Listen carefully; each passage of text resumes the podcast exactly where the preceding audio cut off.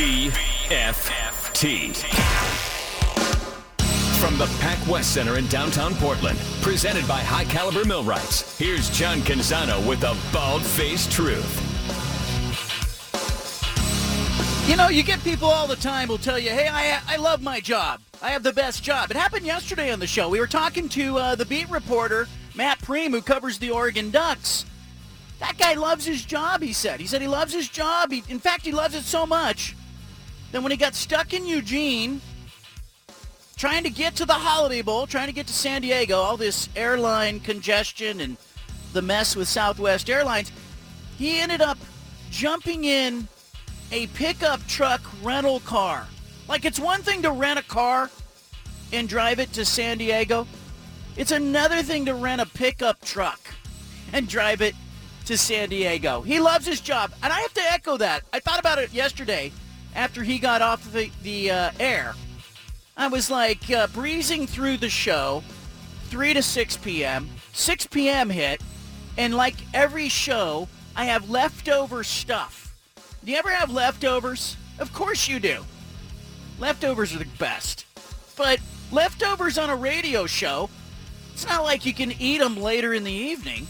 It's not like you can wake up and have cold pizza. No, we got we got to deal with the leftovers sometime. And I had a whole bunch of things yesterday I wanted to get to. I'll get to them today in hour number one. So we'll be eating some leftovers, but it's good stuff, I got to tell you. Plus, we're going to visit with Big Dave. Dave Uiagalelei, the father to DJ Uiagalelei and uh, also uh, Mateo uh, Uiagalelei, DJ and Mateo at Oregon, Oregon State, or vice versa, playing football. He's got two kids in the state of Oregon. Big Dave will be joining us. He's an interesting figure. He is uh, a guy who has been highly involved in the development and recruiting of his sons. He and his wife have done a good job, uh, you know, raising two five-star prospects, one at quarterback, and the other guy, Mateo, could play tight end. Is he a five-star tight end? I'll ask Big Dave that. If Oregon may put Mateo on the offensive side of the ball too, instead of just making him an edge rusher, is there any chance that he plays some offense? We'll talk to Big Dave about that. Plus, he was a bodyguard to the stars. Chris Brown, Rihanna, uh, Meek Mill. So we'll ask Big Dave how he got into that, what that was like, what is that world like, what did he learn in being a bodyguard to the stars, to rappers, musicians, singers. And what did he learn there that he can pass forward to his sons now? I'm sure there was some connections, maybe some realization. Uh, clearly, they do a good job on social media. But we'll talk to Big Dave, and that's what people call him uh, coming up at 4 o'clock. I want you here for it. If you have a Duck fan or a Beaver fan who's a friend of yours, your duty right now is to shoot a text message saying, hey, DJ and Mateo's father's coming on the BFT at 4 o'clock. You might want to tune in. Shoot a text to your favorite Duck fan, Beaver fan that uh, just popped into your mind when I said that. So many leftovers to deal with on today's show. One of them is a ticked off former assistant at Washington State Brian Ward was the defensive coordinator at Washington State. I thought he did a good job at Washington State, but let's make no mistake. He is calling the plays and calling the defense that Jake Dickert, the head coach at Washington State, had dictated to him. And and granted, Dan Lanning did the same damn thing at Georgia, right? He was Kirby Smart's the head coach. It's also Kirby Smart's defense. Dan Lanning is recruiting and he's helping execute and call Kirby Smart's defense at Georgia. Uh, same thing happening at Washington State this last season as Brian Ward, the defensive coordinator, was under Jake Dickert. Uh, Ward has left Washington State. He is going to Arizona State to be part of Kenny Dillingham's staff at ASU. And by the way, Kenny Dillingham said in his introductory news conference that he was going to go local.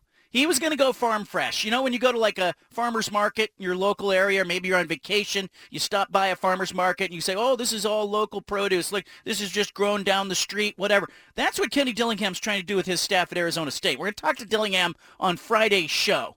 He will be here Friday. So um, Dillingham said in his introductory news conference he wanted to recruit the Phoenix area. He wanted to get back to home. He's going home. He was looking for other homegrown coaches, so to speak. So I thought it was really interesting when I reported recently that Ward's hiring by Kenny Dillingham was part of that. And clearly, uh, I think if you are an Arizona State fan, you like this because you are looking at uh, the uh, possibility that Kenny Dillingham is going to stick to his word and he's going to hire former high school coaches in the Phoenix area, in the Scottsdale area, people who have connections to Arizona State.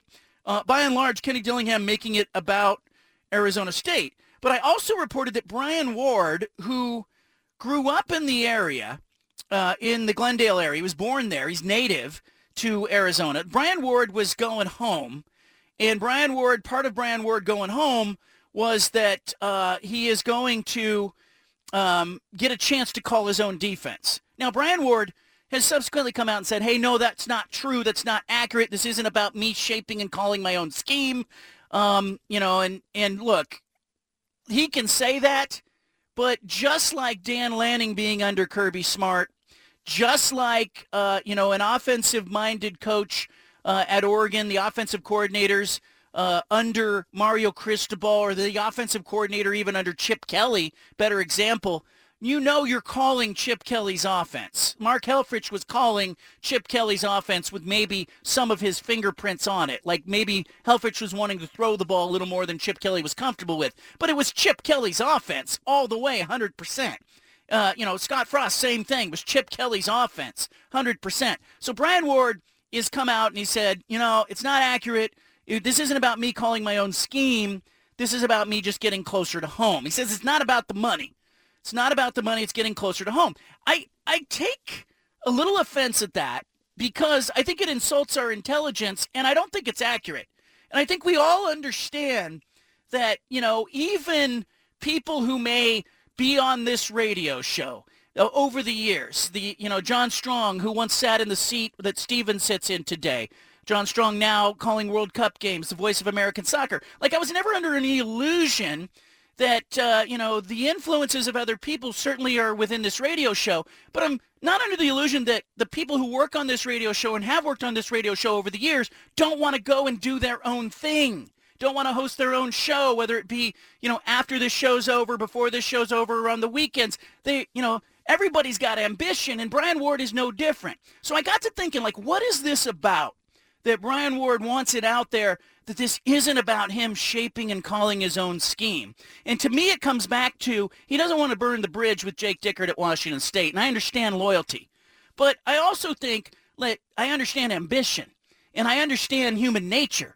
And I understand when you're making $650,000 a year and you're in Pullman, Washington at Washington State calling a defense under a head coach who is a defensive-minded head coach, you're not really calling your own defense. You're living in Pullman, Washington, and you're making $650,000 a year, and all of a sudden, here comes Kenny Dillingham and Arizona State, and they want to bump you up to $950,000 a year in your average year, and they want to pay your $450,000 buyout.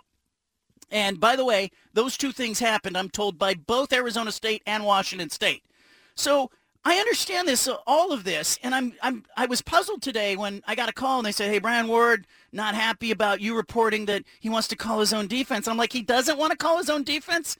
Like he just wants to, he was, he still want to call Jake Dickert's defense and go to Arizona State? Like it just, it insults our intelligence when, and it insults common sense, really, when you start talking about coaches – wanting to do their own thing. I want that ambition. I want Will Stein going to Oregon and going, hey, I want to call my own offense. And oh, by the way, I love being an offensive coordinator uh, for a head coach who's a defensive-minded head coach. It means I'm going to get autonomy. I'm going to get to call the offense I want to call.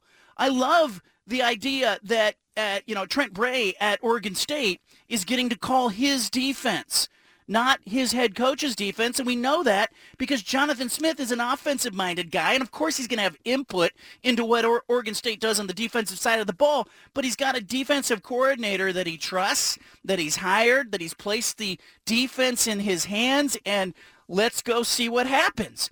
On yesterday's show, we sort of ended by talking about the Blazers and stuff. And I looked down my sheet of paper and I said, oh, man, I had this Washington State thing I wanted to talk about. And you know, because I didn't know how much maybe Duck fan, maybe Beaver fan, maybe casual observer who doesn't have a dog in the fight fan cares about what's going on at Washington State.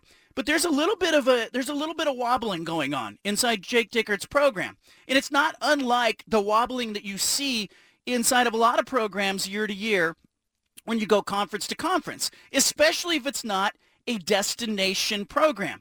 And Washington State, I think, has done a nice job in recent years becoming more of a destination. But Jake Dickert right now is in a critical time where he's got to go out and he's got to make a hire that helps him on the defensive side of the ball, and he is zeroing in on an offensive coordinator hire that should help him on the offensive side of the ball. But uh, nobody's under any illusion that these coordinators don't have ambition and don't want to go on and be head coaches themselves. See Kenny Dillingham to Arizona State. So why are we pretending that these coaches uh, aren't aren't uh, I, I, infected with ambition?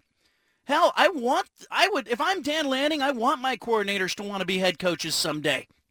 I don't want to look over and go, I want to see you there 15 years from now calling the same defense. No, I want, I want ambition in those in those position coaches. We got a great show today. We're going to talk all about the Pac-12 conference. Big bowl game coming up with the Ducks. I got some thoughts on Bo Nix I want to share in the next segment. I'll take your phone calls as well. 503-417-7575 is a number. I want you to tell me as you look across the Pac-12 conference, as you see 2023 already shaping up, what do you like that you see from your team? How fun will it be with Oregon and Oregon State? And do you have concerns if you're a Beaver fan about Oregon State losing so much veteran talent? And do you have concerns about Dan Lanning's coaching in year number one? Do you? I want to talk next about Bo Nix in this Holiday Bowl we're going to see. You got the BFT statewide. Leave it here. Back to the Bald Faced Truth with John Canzano on 750 The Game.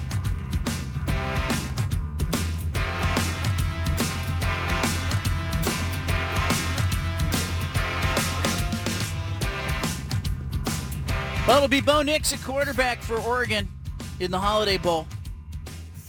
Tell you what I'm looking for. I don't know what you're looking for, but I, I don't need to see Bo Nix run a whole bunch of times. I don't need to see him with 12 carries for 80 yards rushing the football. I don't want to see that. In fact, I, I yeah, I I just don't need him carrying the ball a whole bunch of times because I don't think winning the Holiday Bowl is like going for a national championship, and it's certainly not a Rose Bowl, and it's not even a semifinal game or uh, hell, it's not even the Alamo Bowl. So I am fascinated to see what he's going to look like a month removed from the last time we saw Bo Nix hobbling around. He wasn't very mobile in the last couple of games. Uh, we still don't know what the injury was exactly. We're told that it's mostly healed, whatever it was. Uh, likely a high ankle sprain. Oregon's not talking about it. It's a state secret. Bo Nix not talking about it. Uh, Dan Lanning, the coach at Oregon, said he expects Bo Nix to play some of his best football in the bowl game coming up later today. Now, I'm intrigued to see what that looks like, but I just want to see Nix mobile. That's it. I just want to see that he can attack, that he looks mostly healthy. I don't want Oregon to leave this bowl game, win or lose, with questions about Bo Nix's ankle still looming. Is he healthy? Is it to is this a uh, a nagging injury they're going to have to worry about next year. I don't want any of that question out uh, up in the air. I just want to see that he's mobile against a Carolina defense that is not very scary. They won't have three quarters of their defensive backfield. They've been a bad defense all year. I just want to see a performance from Bo Nix that does not leave a lingering question into the spring.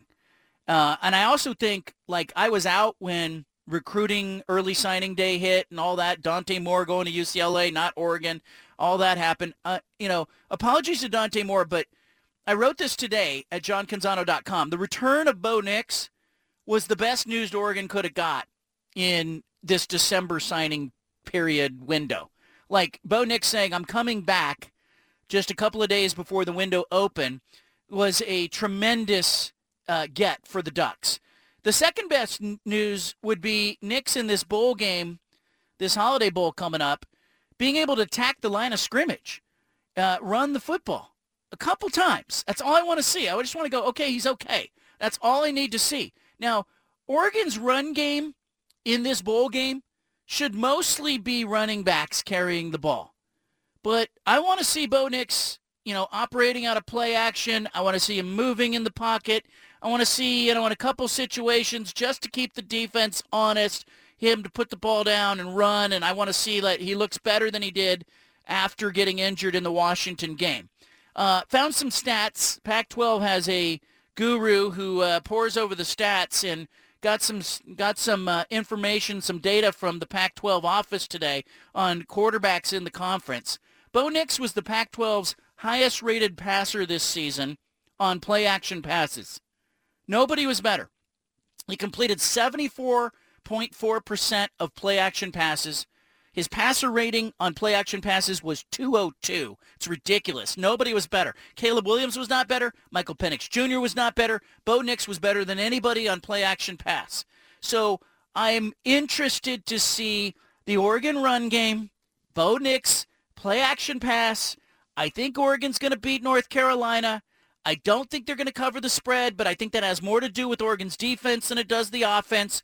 No DJ Johnson, no Noah Sewell, no Christian Gonzalez. They're all opting out. And uh, I think Oregon on the defensive side of the ball, they're going to be in a little bit of trouble against Drake Maye, the ACC Offensive Player of the Year, threw for 4,000 yards and 35 touchdowns. I think you're going to see the ball in the air a whole bunch. I think you're going to see about 75, 76 points in the game. I think Oregon's going to win it. I don't think they're going to cover the 14-point spread, but I think Oregon wins the game, gets the Holiday Bowl win. The only question is, do they get the Holiday Bowl record for total points scored in a game? It's 91. I have this thing around 76, 42, 34, something like that. But uh, BYU beat SMU 46-45 in 1980 in the Holiday Bowl. Uh, that's the record for most points scored in a Holiday Bowl. Keep an eye on that if that gets out of hand. What are you guys looking for as Oregon and North Carolina kick off uh, this bowl game at 5 o'clock? Yeah, I'm with you. I, I just don't want Bo Nix to get, you know, seriously hurt at all because it is big news that he's coming back. I think that he announced he's coming back for next season. You do want to see that that ankle is healthy and ready to go for next season. But at the same time, like, let's not overreact to whatever happens. Whether the Ducks score 50 today or they score 20 and they lose, we can't overreact to going into next season because there's a lot of things that are coming into play with Kenny Dillingham leaving, a lot of uncertainty just on the offensive side and the defensive side. It, it, for me, I just again, like you said, I just want to see Bo Nix healthy and out there uh, making some plays, but I'm not taking too much away from this game because that's I think we go wrong with that in the bowl games. We take too much into it where both teams are missing guys, missing coaches, and it's tough to say. So, uh, yeah, Bo Nix, get healthy and uh, stay healthy. That's all I need. Well, I mean, I think it's going to be no surprise if we see a lot of points scored tonight, but I'm looking for Oregon after the defensive issues they had. I'm not looking for them to even play a complete defensive game, but I just want to see a couple really good series on, on that end of the ball, something to feel good about going into next year. Uh, Duck fans were so hyped on the defense coming into this season, and, and I mean, they had their moments, but for the most part, it was not good. So I just want to see a few stops, maybe forcing a couple turnovers, but just some consistency there. The or- Oregon's biggest sin this season was I felt that they did they had a defensive head coach in Dan Lanning. I think they had some good defensive players. We were all talking at the beginning of the year how good Oregon's linebackers were going to be. Uh, you know, they had Christian Gonzalez, you know, coming in, that how good they were going to be on defense, DJ Johnson and they laid an egg. And they were so bad on the defensive side of the ball that I think Dan Lanning at the end of the season and the last two or three games, other than maybe the Utah game where they played uh, really opportunistic, I thought, Dan Lanning conceded on a couple of fourth down and ones that he had no faith in his punter and he had no faith in his defense. Those sins have to be fixed by next season. So you know, as I watch this Holiday Bowl, I'll be looking for Bo Nix to attack the line of scrimmage. But to Peter's point, I want to see some of these young guys on the front seven because we're going to see some faces and names. Here's some names we haven't seen much of this season that are going to play in in you know replacement of Oregon's defend, defenders that are out. Uh, I want to see a couple of those guys that make you go, "Hey, can't wait to see that guy next year." Is that fair? I think it's definitely fair. And, uh, you know, Dan Lanning had a quote earlier in the week about that same exact thing when he was at Georgia. Um, Azeez Ojulari, who's now on the Giants, same type of thing. He, he came in basically as a freshman, hadn't played all season, came into, I believe, the Sugar Bowl and had a great Sugar Bowl. And you're like, well, who is this guy? Oh, and now he became a, you know, a draft pick and into the NFL. And he even said, yo, it's, it's a beginning for a lot of these players is this bowl game. And So I, I, think you're, I think it's fair for that. You know, you want to see these recruits that they've brought in. Mario Cristobal brought in a great recruiting class, and you want to see what they got. Dan Lanning has kept it going. So you do want to see these young guys make some plays because you know th- ultimately this is the future. Like the transfer portal has changed the game. Definitely, you go out and get guys, but at the same time, you still need to build with from, from within. And the Ducks have all this talent. You want to see what it could do. And you look, we saw Oregon State dominate their bowl game against Florida. I don't think tonight Oregon, North Carolina, and the Holiday Bowl is going to have that same feeling. But I think Oregon can get a win, can get to 10. Dan Lanning uh, talked to reporters about why bowl games are so special. Um, you know, and, and, to your point, here's the clip you were talking about, uh, Stephen. As Coach said, bowl games are special um, for a lot of reasons, but certainly, you know, this is going to be the beginning for some young players' careers. Right, I remember not too long ago being at Georgia, and, and Azeez Ojulari's very first experience in a game was really in the Sugar Bowl, right? And then a couple years later, he's a draft pick, but really didn't play at all as a freshman, you know, in our time at Georgia, and then you know grows into a guy that's able to make a tremendous impact. On the same note, this is an exit, you know, for some guys that have been part of our program for so long, and Alex Forsyth, Ryan Walk, some of those guys that. So this can be a beginning, this can be an end for a lot of players. Um, but it certainly means a lot to families, and especially when, when a game like this happens around the holidays, uh, you hope you get to share it with more people than just yourself. You know, to, to be in a bowl game, to play against a team uh, so impressive as North Carolina, uh, and then to be able to share those moments with your family, I think are, are really special. Look, Oregon is playing North Carolina. Uh, I think there's going to be a whole bunch of points scored. I think it's going to be fun. Uh, I don't think it's going to be the best Pac-12 bowl game because you got Washington, Texas, and the Alamo Bowl tomorrow, six o'clock on ESPN. On Friday, uh, you got UCLA and Pitt playing an early game in the Sun Bowl, and then on Monday, you have USC Tulane in the Cotton Bowl and Utah Penn State in the Rose Bowl. Guys, which game is the best game as you look at those bowl games? Which game, if you could only watch one, which game are you watching? You know, I actually think I might pick the Oregon North Carolina game. And I think just because what you said, it's going to be really high scoring. I think that is, you know, if it's low scoring, it's going to be a very, very, very big shock to me. Like, this is going to be at least exciting on the offensive side of the ball, where I look at the Rose Bowl and Utah Penn State, that could be more of a defensive uh, slog and just kind of slow it down. And I would have said USC Tulane, but I don't know what I'm going to get from USC. So uh, I'm actually going to go with this Oregon game. I'm excited to watch it. It seems like it should be a very exciting game, a lot of points. Um, and I think it's going to be a lot closer than the spread uh, indicates. See, I'm going with the Rose Bowl. Uh, Utah, such a great team. Obviously, they earned their spot there with the way they handled USC. And Penn State, to me, I mean, they're a mystery. Great record, tough conference, but you look at their wins. Yeah, they're convincing, but those are not necessarily great teams. I'm just, I think there's a lot of intrigue there. I'm looking forward to it. Yeah, their only two losses are to Michigan and Ohio State. Have not beat a ranked team. Uh, I don't know if you can hold that against them because they only play who they play. But Utah, to me, so much of the Utah story is about it, it. You know, there's a narrative. It's theater. It's Cam Rising. It's you know two really tragic deaths that they had in the last uh, you know 18 months, and a team that you know, tried to put the pieces back together last year and won a conference championship and then got to the Rose Bowl and got beat by Ohio State. And then they said there was unfinished business and they came back and and I was there, you know, as they played a very emotional game in October against USC and it was like it was like their bowl game.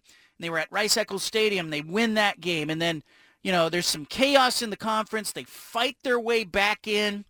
They get to the conference championship game. And again, it's a huge game and they show up for a huge game. They beat USC to advance to the Rose Bowl again. It just feels like the story for Utah ends with a Rose Bowl championship in probably a really hard-fought game that's decided by a field goal. And, you know, Cam Rising after the game takes his helmet off and says, I'm coming back for another year. I mean, that's just kind of what Utah does. It's like there's this, this, it's like a movie watching their football season. Last couple years, it's just been like watching a movie. So I don't blame you for wanting to watch that game. It's on my list. It, it might be the best game of all the games that we're going to see. But if I can only watch one, I kind of want to, like, if I, I kind of want to, like, be a voyeur on this USC Tulane Cotton Bowl. Like, it's Monday, it's 10 a.m., so you know, you got Tulane who really wants to be in the bowl game. You got USC. I don't know if they want to be there. No Jordan Addison. It feels like a trap game as Andrew Voorhees and uh, Brett Neilon, two of their offensive linemen for USC, are also opting out to go to the draft. And then Ralen Goforth, their stud linebacker, jumped into transfer portals going to Washington. I kind of feel like USC's going to show up and go through the motions, and Tulane's going to be there like, this is our Super Bowl. And I kind of want to tune in to watch the mismatch of an American Athletic Conference team that's really good and dangerous against a super talented USC team that's got a bunch of guys that are going to play in the NFL, including Caleb Williams, and see how that you know that experiment comes together. So I would tune into the Cotton Bowl Monday 10 a.m. I guess if I could only watch one game. The game I'm least interested in, I got to be honest, is Friday's Sun Bowl, UCLA and Pitt. I just UCLA to me, you know, I get it. Dorian Thompson Robinson's going to be there. Zach Charbonnet's going to be there. They're going to suit up and play. But I'm just not so sure UCLA, the way they finished the season, is excited about being in El Paso. And Pitt is playing without their quarterback. They're both they're both playing like you know down a bunch of players. I just I'm not sure that that's just a game of, like if you're a bettor, I stay away from that game. I picked UCLA to win it, but I don't feel great about it because I think if UCLA doesn't show up locked in, Pitt could get them. John, speaking of that uh, USC Tulane game, if it goes the way you think it does, and Tulane comes out and they beat USC, do you think that will affect the preseason perception of USC? I don't think so because I think people will dismiss it as, you know, it's not a playoff game. Players opted out. No Jordan Addison. You know, how locked in was Caleb Williams? You know, and here, here's another thing. I won't be surprised if Caleb Williams doesn't play the whole game. And, and I just mean that in if he's back there, Utah sacked him seven times. USC can't put Caleb Williams in that position, you know, uh, risking injury to him. So if it's that kind of game – I would expect like maybe Lincoln Riley gives a couple of series to the backup quarterback and and you know they go, hey, this is a Cotton Bowl, it's a big deal to us, but this isn't like playing in a Rose Bowl. It's not like being in the playoff. I, I think you know you run that risk in all of these bowl games. You even run that risk in the Sun Bowl with UCLA. Chip Kelly's saying these guys are going to play. Dorian Thompson Robinson, oh, he's going to play. He's practicing. He's taking all the snaps. I don't know if I trust any of these guys anymore because they're not they're not honest with us when it comes to injuries. I don't know if they're going to be honest with us when it comes to like why is Dorian Thompson Robinson, why is Jack Charbonnet playing in this Sun Bowl? Like it, it doesn't make sense to me that they're playing in it. I want to give them credit for it. And if they show up and they're locked in, they're going to run away with it. That's why I picked UCLA to win. But I don't I don't trust it when I look at that Sun Bowl. And to your point, uh, Tulane, they already beat Kansas State at Kansas State, a team that's playing in the Sugar Bowl. So like this Tulane team is a very dangerous team. So if USC doesn't show up and they don't really care, like this could be a could be a win for Tulane very easily, like you said. Yeah, I, I just think uh, you know you got a Tulane team that's really good. Nobody wants to play them. You know, it's a lot like Fresno State playing Washington State in the LA Bowl. Uh, you know, one of those teams really wants to be in the game, and the other one's going, eh, you know, it's not what we had in mind a month ago. Uh, leave it here. You got the bald faced truth statewide.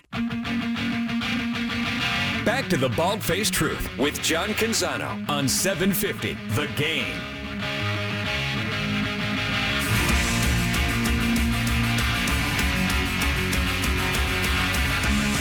I'm not one of these people that looks down upon the bowl games. A whole bunch of sports media and some sports fans who look at the bowl games and go, hey, they don't matter. They're not part of the playoff. You don't matter. You know, look at Oregon State's win in the Las Vegas Bowl and tell me that the bowl season doesn't matter. Look at Tulane's eyes when they come out of the tunnel in the Cotton Bowl. Tell me the bowl season doesn't matter. You know, I'm I'm excited. We got some football this week. The Pac-12's got five games in six days coming up, including today's Holiday Bowl between Oregon and North Carolina, Washington and Texas in the Alamo Bowl tomorrow. UCLA Pitt on Friday. Um, Monday we have the U- the Cotton Bowl with USC and Tulane, and then uh, Monday afternoon it's Utah and Penn State in the Rose Bowl. I mean, we've got all of these games; they matter. But what is going to happen to the college football bowl season, or what should happen to the bowl season? I want your theory on it. Should it go away? Should it become part of the playoff? Should it become a consolation tournament like the NIT is in basketball? 503-417-7575. I'm going to throw something out because I do think that the playoff, when it expands to 12, is going to take some luster from the bowl games. But I don't think the bowl games are going to go away. The bulk of them will not go away.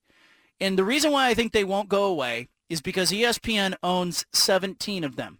So ESPN has uh, created these bowl games in some cases or purchased these bowl games in other cases because they need inventory. They need content for the month of uh, December and into January. They need content. And if you watch the Vegas Bowl, I made this point to my daughter who was tuned into the Vegas Bowl. She goes to Oregon State. She was tuned in, locked in, watching the Vegas Bowl.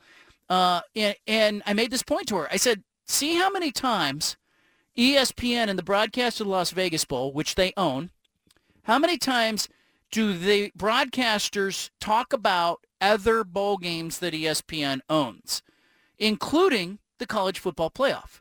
It came up over and over and over again. There were several lulls in the game in which the broadcast team directed the energy of the broadcast or the focus of the broadcast to the other ESPN bowl games. Sometimes they popped up as promos. Other times they ran uh, B-roll video and they said, oh, I can't wait to see Ohio State play. I can't wait to see Georgia play. Look at Michigan. Look at TCU. Oh, this is going to be great. We all saw it, and a lot of us probably noticed it, and maybe some others didn't notice because they don't just, you know, they, they don't try to be subtle about it, and they're not exactly hitting you over the head, but they're kind of hitting you over the head with the promotion of their other events. So the reason why I don't think at least 17 or 20 of these bowl games are going anywhere is because I think ESPN knows they're very lucrative. They know they can invite North Carolina. They can invite a six-win Florida team. They know they can invite, uh, you know, a, a Tulane team or a Texas team or a Washington team that might not be in the playoff, and that those teams are happy to go play in the bowl game, happy to receive the money that comes with playing in the bowl game, and also those bowl payouts go to the conferences. The conferences are not going to want to give those up either. So I don't think the bowl games are going to go anywhere. But how do you make them more meaningful or how do you assign value to these games that have, you know, limited interest? It, you know, outside of maybe the two teams that are playing and some people that are starving to see a football game, I don't think people are going to be humming to tune in to the Oregon North Carolina Holiday Bowl or even the Alamo Bowl with Washington, Texas tomorrow. But ESPN's got that game tomorrow that Alamo Bowl game. And you better believe if you watch that Alamo Bowl game tomorrow with Washington, Texas, you better believe that they're going to promote their college football playoff games. They're going to promote the other bowl games that they own. They're going to start. They're going to talk about the Cotton Bowl. They're going to talk about the Rose Bowl. They're going to talk about the playoff because ESPN has the broadcast of the Cotton Bowl and the Rose Bowl. They're just going to promote, promote, promote. So I don't think the games are going away because I think there's too much money involved for ESPN. There's too much money involved for the conferences. But what do we do, guys, to make these games matter more? Should they become part of the playoff?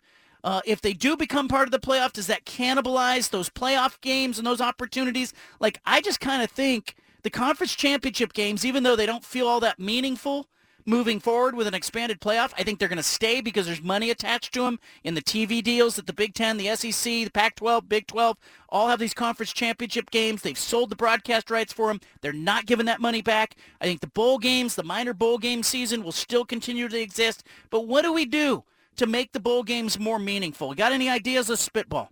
Yeah, I think this is tough. I mean, I, I don't really know how to make it more meaningful because – as you said, the playoff has taken so much out of it. Where now teams and schools, you look at like at Alabama, they're not in the college football playoff. They're all disappointed, right? But yet they're still in the Sugar Bowl, going to be playing in front of a huge audience, playing against a Kansas State team who's really good. Yeah, I mean, I just don't know how you're going to make it more valuable for that team to get there. But I do think that you know when you're not one of the top echelon teams, you're not in Alabama, you're not in Georgia, you know, you are Oregon State, you're Washington State these bowl games do matter, and it can really put a nice cap on the season for your fans and build a lot of momentum going into the next season. So I, I don't know exactly how to make them more important, but I do think that they have some importance just for momentum wise and just kind of you know put a nice bow on the end of the season. Yeah, I, I, don't think you can make it more important. But one thing you can do is, and I know we've kicked this around on the show before, is uh, giving the players a little piece of the pie, a little piece of the mm-hmm. action. Mm-hmm. So even if the game doesn't have importance per se like it used to, it's going to be just a more watchable game. You assume that that'll bring a lot of these guys back. I mean, you look at you know in the Vegas Bowl where Florida had what did they have like 25 guys not playing? Well maybe they can actually have most of their starting lineup. Yeah it doesn't necessarily matter on the national stage but it's it's a lot more watchable for fans of college football. Yeah i think you know i've heard some people say create an nit tournament. I, I just don't think there's an appetite to see sort of the six and seven win teams play multiple games. Like you know i don't in basketball it's much easier to do that in football, I think everybody kind of wants to see them one more time, let the seniors play who want to play, and then get about things. But I just think it's okay. Like what we saw in the Vegas Bowl, it wasn't perfect. Florida had like 40 players who didn't show up. Anthony Richardson, their great quarterback, didn't play. Oregon State beat Florida's brains in. But I think it was entertaining. It was compelling in its own way because it was sort of this celebration of Oregon State getting to 10 wins and Oregon State beating an SEC opponent. Like history will not remember that there weren't 40 players to play. And, and I get it. Like casual observers are like, this game wasn't the best game. Florida wasn't at full strength. Well, that's kind of what bowl games are going to be. And I have, uh, you know, minor bowl games and I have peace with that. I think people need to find peace with it. And I don't think we need to to create a tournament for everybody who doesn't make the playoff. I, mean, I think it's in 12 is enough. And then I think this stable of like 17 or 20 other bowl games are going to continue to exist. Now, I I'm hesitating to believe that any of the college football playoff tournament games, the 11 games that will be played to determine the national champion in a 12-team playoff, I'm hesitant to assign any of those to a bowl game because I think the college football conferences are going to go, no, no, no, no. That's new inventory. We need to monetize that in a way that has not previously been monetized. We do not want to absorb uh, the Vegas Bowl as an opening round game in a 12-team playoff unless ESPN is cool with that. But I think it, it creates a little issue because it creates ESPN losing a bowl game it, it's a loss of opportunity for a team like Oregon State or Florida who played in a Vegas Bowl. And I think that there's an appetite for that stuff. And, and certainly in mid-December, early bowl season, uh, people tuned in to watch the Oregon State game. I tuned in to watch the Oregon State game. I everybody wanted to, you know, to see if Oregon State would get to 10 wins. So I say leave it alone. Our big splash is coming up. You got the BFT. You've got the home of the truth. Back to the Bald Faced Truth with John Canzano on 750 The Game. Big Dave's coming up. Just a few minutes. You're an Oregon fan, Oregon State fan. You're an Oregon fan, you are probably thrilled with Mateo Uiagalelei coming to the University of Oregon. If you're an Oregon State fan, you probably love that DJ Uiagalelei is coming to Oregon State. Uh, but Big Dave is their dad former bodyguard, bouncer, uh, parent who has helped develop two star athletes. I kind of think uh, DJ, five-star quarterback, getting uh, a rebirth at Oregon State. Mateo, just a freak athlete, physical, big, fast, probably a five-star guy on both sides of the ball, frankly. Getting an opportunity at Oregon State on the defensive line will undoubtedly play right away.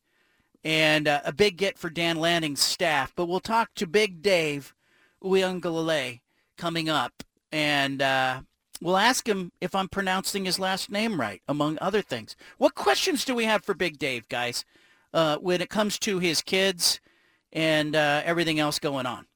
I want to know what his what his uh, presence was known about Oregon State before DJ committed there you know, I know he's they're from the West Coast, but you know, he goes to Clemson and Oregon State. You know, probably never really on the map for him in his high school recruiting. You know, what what was the, what was their thought before and now that they're there at Oregon State? Just what are their thoughts about Corvallis? Okay. Okay, got that. How about you, Peter? Got one? Uh, yeah, I want to know about his experience uh, providing security for the stars. Maybe not, you know, actual in-person altercations, but what, how often are threats coming down for, you know, some of these famous pop stars? There's a lot of crazies out there. I bet he's got some stories. I need to know how he got his start. Like, how do you become a bodyguard for Rihanna? Big like, and tough. How do you, like, how do you, like, you look at him like Big Dave you know, 6'4", 370, okay, and can dunk a basketball. So really good athlete. And Stephen, give me an idea. When you see a 370 pound guy who can drop step dunk, that's an athlete. Yeah, you are. Uh, you're frightened. You're frightened right away because not only will they just like they'll dunk on you, they'll shove you out of the way, and then they will uh, just slam the ball through the hoop on you. So yeah, it's gonna hurt in like four different ways. I'm going to ask him about that as well, dunking. But if you got a question that I should ask uh, Dave Uiagalelei, you uh, let me know. You can tweet at me at John Canzano BFT. I'll pick a couple of good questions from listeners that I will ask and work in there. Uh, and tell your Duck fan, Beaver fan friends to get here as he'll be joining us here in just a few minutes. I just texted him. I said, uh, uh, you know, start warming up, start stretching out. You're on deck. Uh, Dave will be coming up here top of the hour and joining us. Every day on the show, we do a big splash. It is the one thing that you need to know. This is the one thing you absolutely need to know today. Look, look, look at it. Where? Down there. Puppy. The Big Splash. Well, the Raiders have benched Derek Carr. They're going to go with Jarrett Stidham against the 49ers. Raiders benching Carr. First year coach Josh McDaniels announced that today. I got, uh, you know, I've seen Jarrett Stidham play over the year. There's nothing personal here, nothing against him, but uh, get him starting against the 49ers and that defense at Allegiant Stadium uh, with Chase Garbers, the undrafted rookie free agent, as your backup. Uh, you know, Derek Carr feels like he would uh, be the better option. ESPN reporting that the Raiders made this move in part to maintain Carr's health and keep their options open for the offseason. Feels to me like they're saying we're going to trade this guy. We don't want the Niners to hurt him. So, uh, you know, there is an option for Carr to return to the Raiders. It's still on the table, according to the report. But Derek uh, Carr shutting it down for now. Uh, guys, it, it feels like it's that time of year. You got a couple games left in the NFL regular season. Marcus Mariota loses his starting job in Atlanta promptly goes off to have a baby and then says, I'm going to get my knee checked out. He's not going to return to the Falcons. Doesn't look like he's coming back to the Falcons. Do you, is there a respect thing that you, do you lose respect for Marcus Mariota that he's playing the system and he's playing the game right now? Um, I don't know that I lose respect for him. Um, but I, I think it's a little weird that you just kind of kind of leave, right? Like I, I, I want to believe that everyone has the best intentions of the team and their teammates, and they're going to help out no matter what, instead of just kind of going away from the team. So I guess I, I guess that would mean that I lose a little respect for him, but I don't know. I, it's hard to say. I do have a. I was thinking about Josh McDaniels though, John, also, and uh, I think it's funny that he's such a bad coach, but also a good coordinator that he made the Patriots worse by leaving and the Raiders worse by going there. yeah, and, and, and what does he see in Jarrett Stidham, who he had in New England? What does he see in that guy that you know? I, I think they're just saying we don't want Derek Carr to get hurt. He's an asset right now.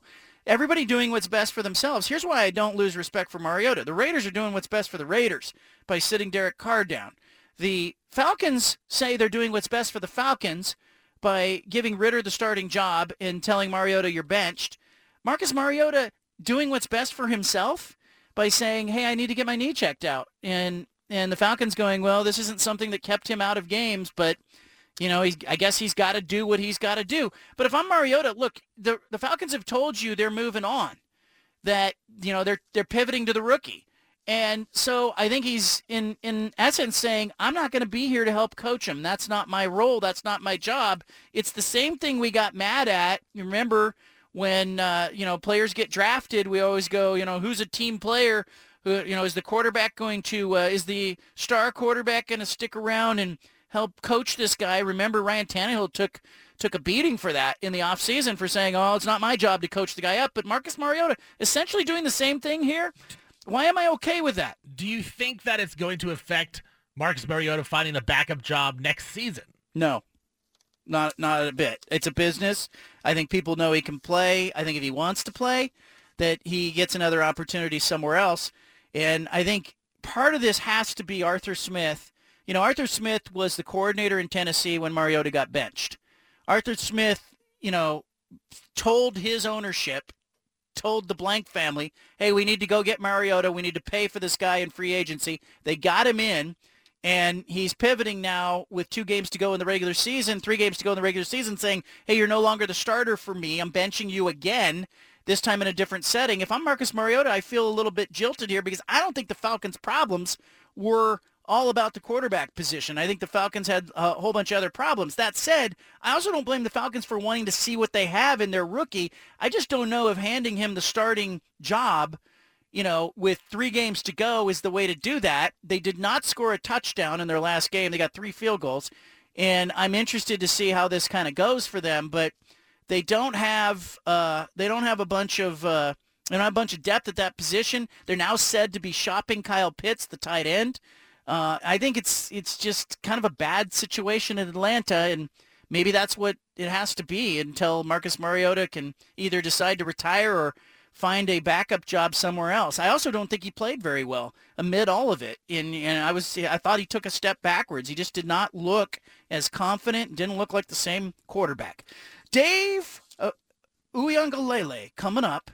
Uh, the father to DJ Uiagalelei and Mateo Uiagalelei. He is next. Big Dave, you're going to hear him right here. BFFT. From the Pac West Center in downtown Portland, presented by High Caliber Millwrights, here's John Canzano with the bald-faced truth.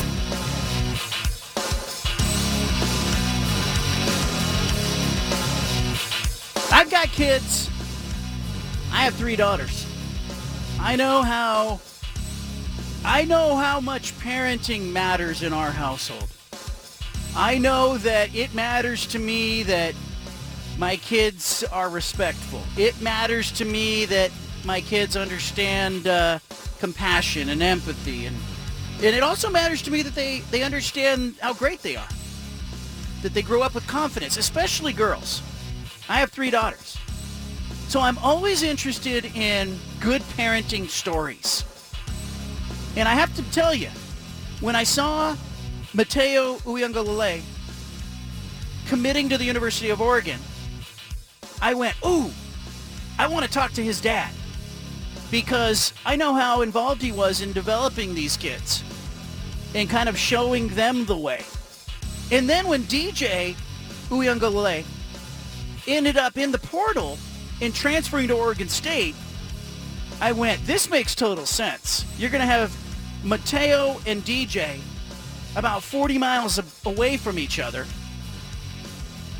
I, figure their dad, Big Dave, could get a get a condo like halfway between, you know? somewhere to crash between home games during the college football season. He's a great story. I started researching him, reading what was written about him, listening to interviews that he did with uh, other podcasters and other things. And I was like, I got to get Dave on the show. I reached out to him. Uh, he was uh, ready and willing. And so joining us now, Dave Uiagalelei, the father of DJ and Mateo, joining us. How are you, Dave? How you doing? Doing well, man. I'm good. I, give us an idea. How you know you're gonna are you gonna spend some time in Oregon with two kids playing on uh, two teams here? Um, of course. I think it's. Uh, I'm excited. You know, just to know that I'm going to be there. You know, and both of my kids are just you know 30, 35 minutes apart from each other. Just to be able to watch their process and you know, very excited for DJ too. You know. Just yeah, I think that he had to get to a good school you know, it, it feels like, you know, it worked out well. They're they're that far apart. Was that something you guys had talked about or did that just develop on its own? It, it just developed on its own, you know, um, after DJ's um, got in the portal, you know, at the end of the day, we thought about what was the next place for him. Um, nothing else matters. What did matter was we had to go to a place where DJ was needed, you know, and to a great offensive coordinator or office a head coach, a great situation that kind of catered towards his skill set, right? So Oregon, I mean, when you just look at what they've done, I mean, what I, I heard, I watched the game when they beat Oregon. Uh, they threw the ball, I think, six times. Yeah. You know what I'm saying? And that, that right there, just to put the perspective on, that is a great school with some great coaching that knows how to maximize the talent that they have there. So could you imagine if you put the DJ in a situation like that? And they run the type of, uh, they run a pro set. It's the type of uh, offense that will get my son ready for the next level. You know what I mean? So it just made so much sense for DJ to come to Oregon State. Dave, you've played such an important role in raising these kids and in helping them develop and improve. And I watched some of the videos of you working with the kids and even some of the stories about hearing some of their experiences when they were young. Um, you know, where did you learn that from or where did you get that from or what influences did you have? Because I'm a parent too. Like, you know, I feel like sometimes I'm making it up as I go. Uh, where did you pick up the development part? Uh, honestly, man, I gotta, I gotta give credit to the mom, right? You know, just just to knock that out right now. I couldn't do this without her. Um, she was there every step of the way with me. It was a team effort, and we did a great job in raising these kids. But honestly, as I was just, I saw the talent early, and I've been through playing football, you know, going through my, my little experiences and stuff like that. So at the end of the day, I kind of knew the power of social media, and just try to use that tool and I, all of it is like what you just said. I put it together with my mom just on my own. I didn't. There wasn't those uh, books, and I didn't look on YouTube. I just did whatever I thought that a parent would want to do with their kids, right? And I was blessed with a job that allowed me to do that. And I, I just understood. Sometimes I looked at DJ's skill set when he was what, uh, six, seven, eight years old, and I knew he was a little bit above and, you know, from, from his regular skill set, I just knew he needed to be um, challenged, right? So instead of playing, he was in third grade, I had him playing with sixth and seventh graders. It was tough. I'm gonna, I'm not gonna, I'm not gonna say he, he hung with, you know, like he did well, but he was tough. But it allowed him to, to, to gradually get better and better as he got older. He just played with older kids, and and it was all just I, I it, was just led. I, I, don't, I wish I could say somebody showed me the way. All of it was just um, just by experience, just going out there and trying new things, and you know, um, eventually you see what works and you see what doesn't. But I know, I know, um, that's how I did it, sir. I, I did it, and and through the through it through it now, I can actually give advice and help other kids and their family now through the same process that they don't have to go through the same hoops that I had to jump through. But what really, honestly, what really motivated me was my experiences when I was a young kid. Um, I was a kid that was a dropout in high school. I was a very talented kid, but never could get the grades to play. You know, when I mean when I was athletic. I put out a video when I was 380 pounds dunking a ball. But you should have seen me at 325 pounds. I was doing 360 dunks, right? So I was very athletic at a young age, but just didn't have the resources that my kids had. So that's that's what I was. That's what I'm talking about. That's what motiv- motivated me to maximize whatever my kids had. I made sure that I they were training with the best trainers. Um, they didn't have time in between their workouts that they could go and just, you know, I mean, I, I allowed them to be kids, but I, I, you know that word. We didn't want to force them. I used to change that word force into guide. I just try to guide my kids into into what they're doing nowadays. You know what I'm saying? And that that definitely took a lot of uh, what the mom and I did together as a team. She was she was the boss at home. She was the uh, she was the uh, base of the family. She was she was the rock of our family. All I did was um, I had, she gave me, the, she allowed me to do what I needed to do with these outside of the house, right? Go to these training, meet these coaches, um, you know, and stuff like that, just to, to, just to be, to be wherever he's at today.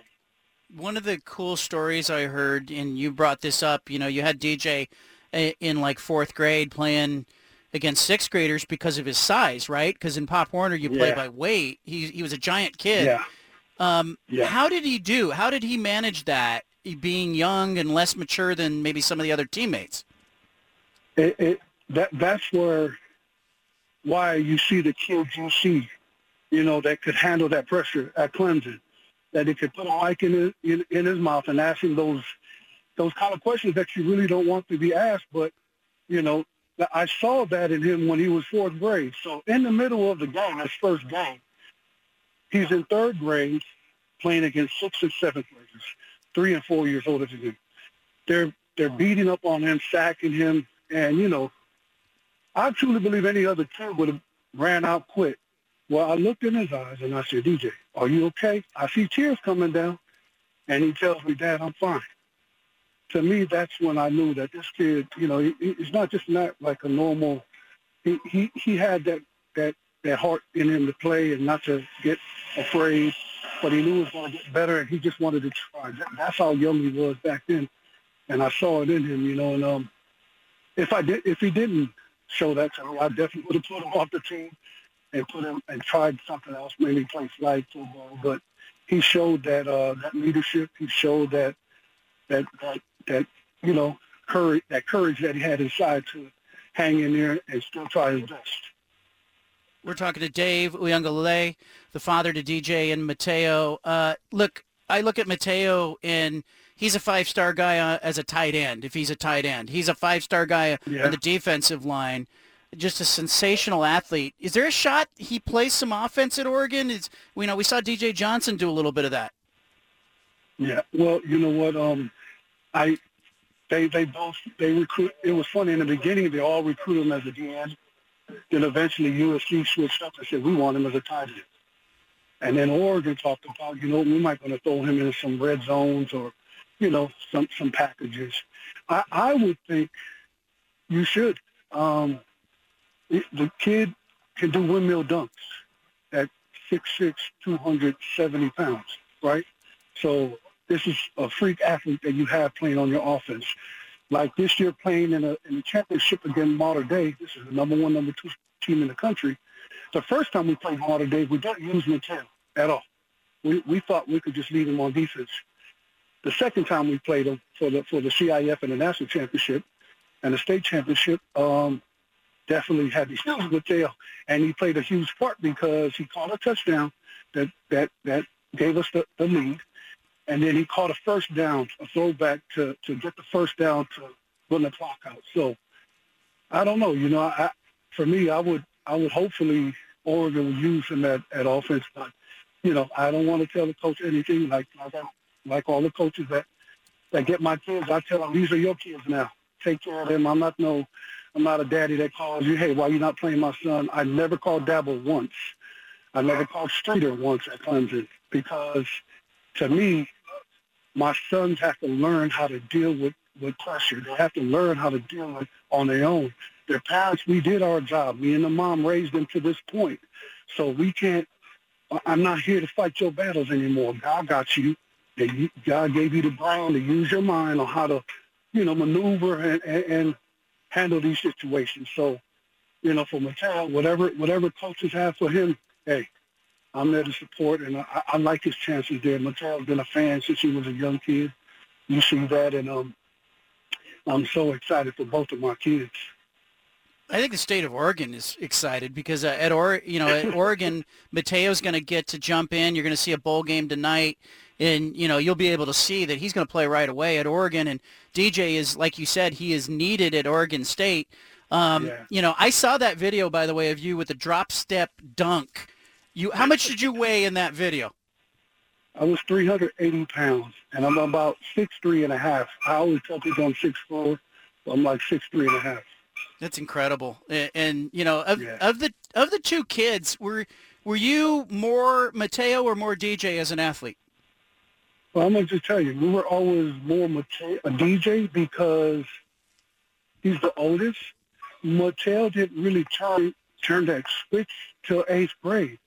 I all I uh, this whole thing with Mateo is a surprise to us because we thought he's just a little brother that's just trying to follow follow his his older brother, right? And he didn't show much as a young kid. He looked like he was just going through the motions. He was a great athlete. Don't get me wrong. He did great, but he, you know, DJ was DJ was the first kid in California history to have multiple D1 offers. You know, that's the type of stuff he was doing. You know, so we just didn't see it in until his eighth grade year. He had a growth spurt, and he just decided he wanted to work out even more, and and it was just it. The reason why he makes a great tight end, what nobody knows, is as DJ when he was 12, 13, 14 training, um, he really didn't have a receiver. So guess who had to get up and play the receiver part? was Mateo. So, so yeah, so Mateo just that's that's where his talent of becoming a, you know, a receiver came started from, just from catching passes from his older brother. We're talking to Dave Uiagalelei, father to uh, Mateo and DJ. Um, I got to know about the bodyguard stuff, private security. How did you get? How did you get Yeah. into that? Um, um, I don't. I'm gonna be honest. You know, I'm not gonna tell no lie. Uh, I got on house arrest when I was a young kid. You know, I was one of them young, uh, troubled kids that, you know, but I got on house arrest, and house arrest cost about four hundred dollars a month, and I wasn't going to give that burden to my mom and dad, so I went and got into security, and that's how I got into security. I started working in Hollywood and started working all the, the top clubs in Hollywood had all the celebrities, and then uh, from there I just had a, had an artist that asked me to come and work for him as his bodyguard, and the rest is history. This is back in '96. it's incredible and it's an incredible story. I mean, uh, you you talk about what the rest of us don't know. I mean, there's a lot of things in my job people don't know, but what is it in private security that the rest of us don't know that, that you dealt with on a daily basis? just just their daily living. You know, the, the media just wants to have this perception of what you think the, the artist is, and you know the truth. You're sitting there watching it every day unfold in front of you, and you know this person has a heart. This person is caring, but the media has it to be he's a drug addict, he's a gangster, he's a bad kid, and you know the truth. You know what I mean? That's that's some of the stuff that that's really hard when you're working when you're bodyguarding a certain person, your clientele, and you're getting a bad rap. I really never had a lot of issues with clients that don't listen to what I, you know, when I tell them, when I give them orders, you know, because I'm protecting their life. So, Yeah. I mean, we're, we're, we're that serious with our clients, and they know we do a great job. You know, my job is just to make sure his heart keeps ticking, and whatever plans or whatever what we have for the day, we just try to go out as best as we can, pray every day, and you know, and um, it's been it's been great. It's been over about about 25 years into this. I, I rarely do it now, but definitely have my brothers and cousins that still do it. But yeah, that's some of the stuff about you know these artists. Some people just don't know the the the what's really going on. You know, they're just getting the the information from from the media, and most most time it's just not true. Yeah, you get a chance to know these people behind the scenes and know who they really Yeah. are, and it's it's probably a lot. It's probably eye opening. Yeah. Yep. We're I, I kind of feel like. Go ahead. No, it's just you know it, it's kind of cool because you you get to see things that so many people wish they could see, right? You know, you, you're you're you're seeing it every day. You you know your your interactions with these with, with, with I don't like to call them clients because to me, I treat them as if they're my parents, meaning because they put on food on my table, a roof over my head, and they're taking care of my kids. I, I, I always, my mentality is, what would you do for your parents? That's the same thing I would do for my clients. So I, that's the reason why every client I work for, they fell in love with me. Because I just, I care so much for them, you know. I, I'm a very appreci- appreciative person, especially when you're taking care of my kids, you know. So I always, I always treat it as such, you know. it, and it's you know it's one thing I think when you're guarding you know you're you're on private security for Rihanna or Chris Brown or Meek Mill or somebody Yeah. and you are on high alert. I wonder can you ever turn that off like when you went home and you were just around your kids were you still kind of private security guy in the back of your mind like I, I would think that's something you don't flip off. It's it's a it's it's kind of crazy that you say that because it's it's a natural thing for us Polynesians. It's it's we always are taking care of people.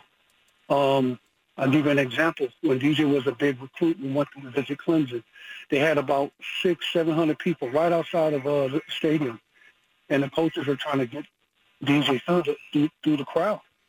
You know, and um, they first they allowed the people to do the sign signatures, and then but we had to go, and they just didn't know how to. You know, they'd never done it before. So I just jumped right into bodyguard mode. And there's ways, I always say there's a way you do things. It's in how you do it. You don't have to be disrespectful, but you can be firm and respectful at the same time. So I, I gathered the crew up. And they just followed me through the crowd, and I just walked them all the way through that crowd. And and uh, and the coaches was like, "Wow." He looks at DJ and said, "Man, your dad knows what he's doing." And then DJ tells him, "Bro, my dad's a bodyguard. This is what he do regularly." I love that. Give us one tip that Yeah. all of us, all, anybody listening, can learn one thing about private security. Give us one tip that you have learned over the years. for, for proper security, uh, um, just don't get overwhelmed. Always, you're talking about as a person being a private security or Yeah, when they're around private Or, security. or let's just say any of us is in a situation that that turns sideways. You know, you've learned things. You've been there. You probably stayed Yeah. calm when other people were losing it. That's that's my advice to everyone. Stay calm. Your, your, your best bet is this: is not to prove a point to people. If you if your kid is there and something going on, you're not there to go and to match whatever is going on there. You're going there to grab your kid and get him out any means necessary. I don't care how, just get him out of there. You know what I mean? You're not there to prove like you're tough. Some of these bodyguards that come and tell me, hey, I can fight, I got red belt, black belt, this and that. That's kind of the last people I, want uh, as a bodyguard.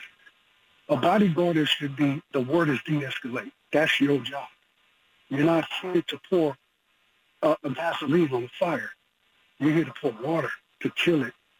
You know what I mean? So that's my advice for a lot of parents. If, if anything breaks out, your goal is to stay calm, grab your loved ones, and get out the best way you can. Discreetly, though. You know, making sure no one knows. I don't care where. If you have to go, if there's no way out, find a room. Walk them in a room, hide in the room. Stay there. You know, that's that's basically my, my advice. Dave Uiagalelei is our guest, father to DJ and Mateo. DJ heading uh, to Oregon State through the transfer portal. Mateo uh, committing to Oregon State as or Oregon as a freshman. Uh, just a couple questions on the kids. Um, DJ's confidence level. Um, I think it's going to be great for him to get uh, new scenery, new coaching, new system. Where's his confidence level? It's, uh, I mean, to me, I think it'll be, it'll be, you know, it'll be, uh, I think it'll be, a, it'll be great. I mean, I'm high. His confidence, uh, he's going to go in there and compete. He's not, he's not coming into a situation, you know, this wasn't our plan to leave Clemson, right?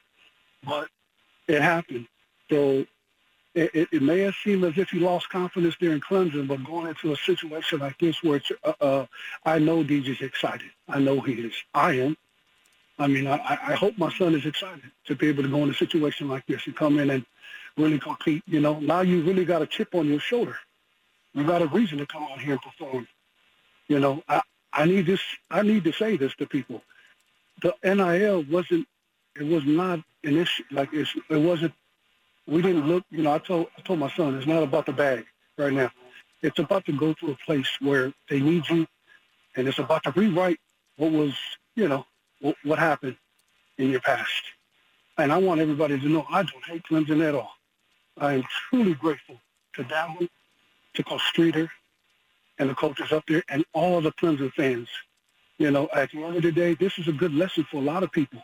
You may go in there with your plans and being the highest ranked quarterback or whatever, whatnot, and stuff like this happens. It's what you do when adversity hits you. What really is going to define who you are as a man, as a, as a child, you know, a guy. You know what I mean? This this is I I I invite this platform for my son to be able to get on this stage and do what he has to do. It, do, it doesn't bother me none. I don't feel any ill will towards Clemson. I got nothing but love. I will always, I post it all the time. Forever will be all in to the Tiger fans. And, you know, I, I see people, you know, uh, other fans talk about, you know, the Clemson fans say, say stuff about DJ. What, what people need to know is this. Everyone has the right to have their opinion.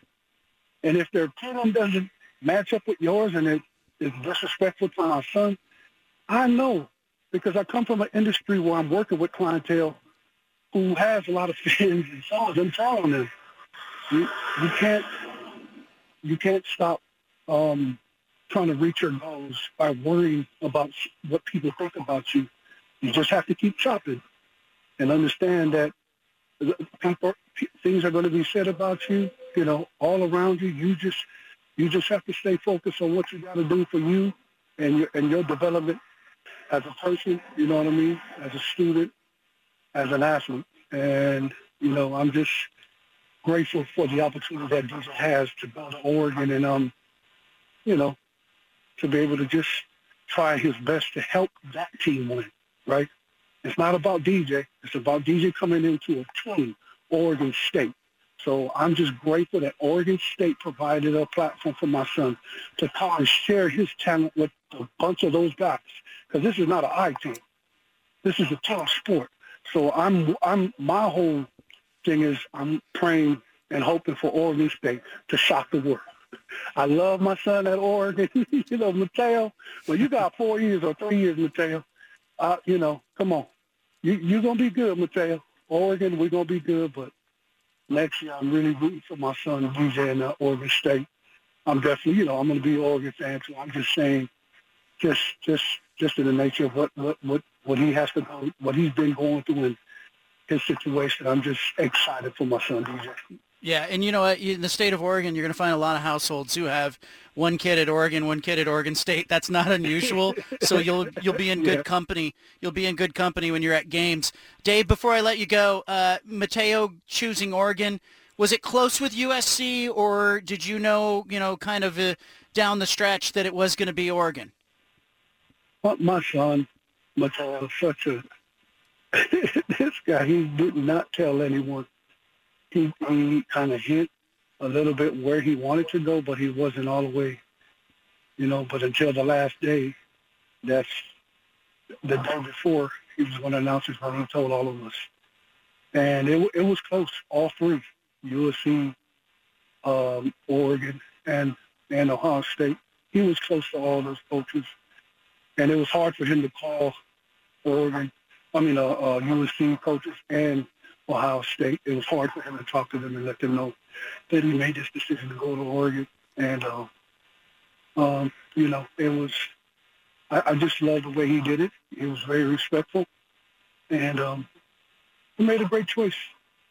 If, if, if, if I had to go and, if I had to say, if I had to judge on what all the coaches did, I, I can tell you Oregon went over and beyond for my son. Not to say that USC didn't or, or Ohio State didn't, but I just have to let the Oregon fans know that Oregon went over and beyond when when my son came to his uh, official visit.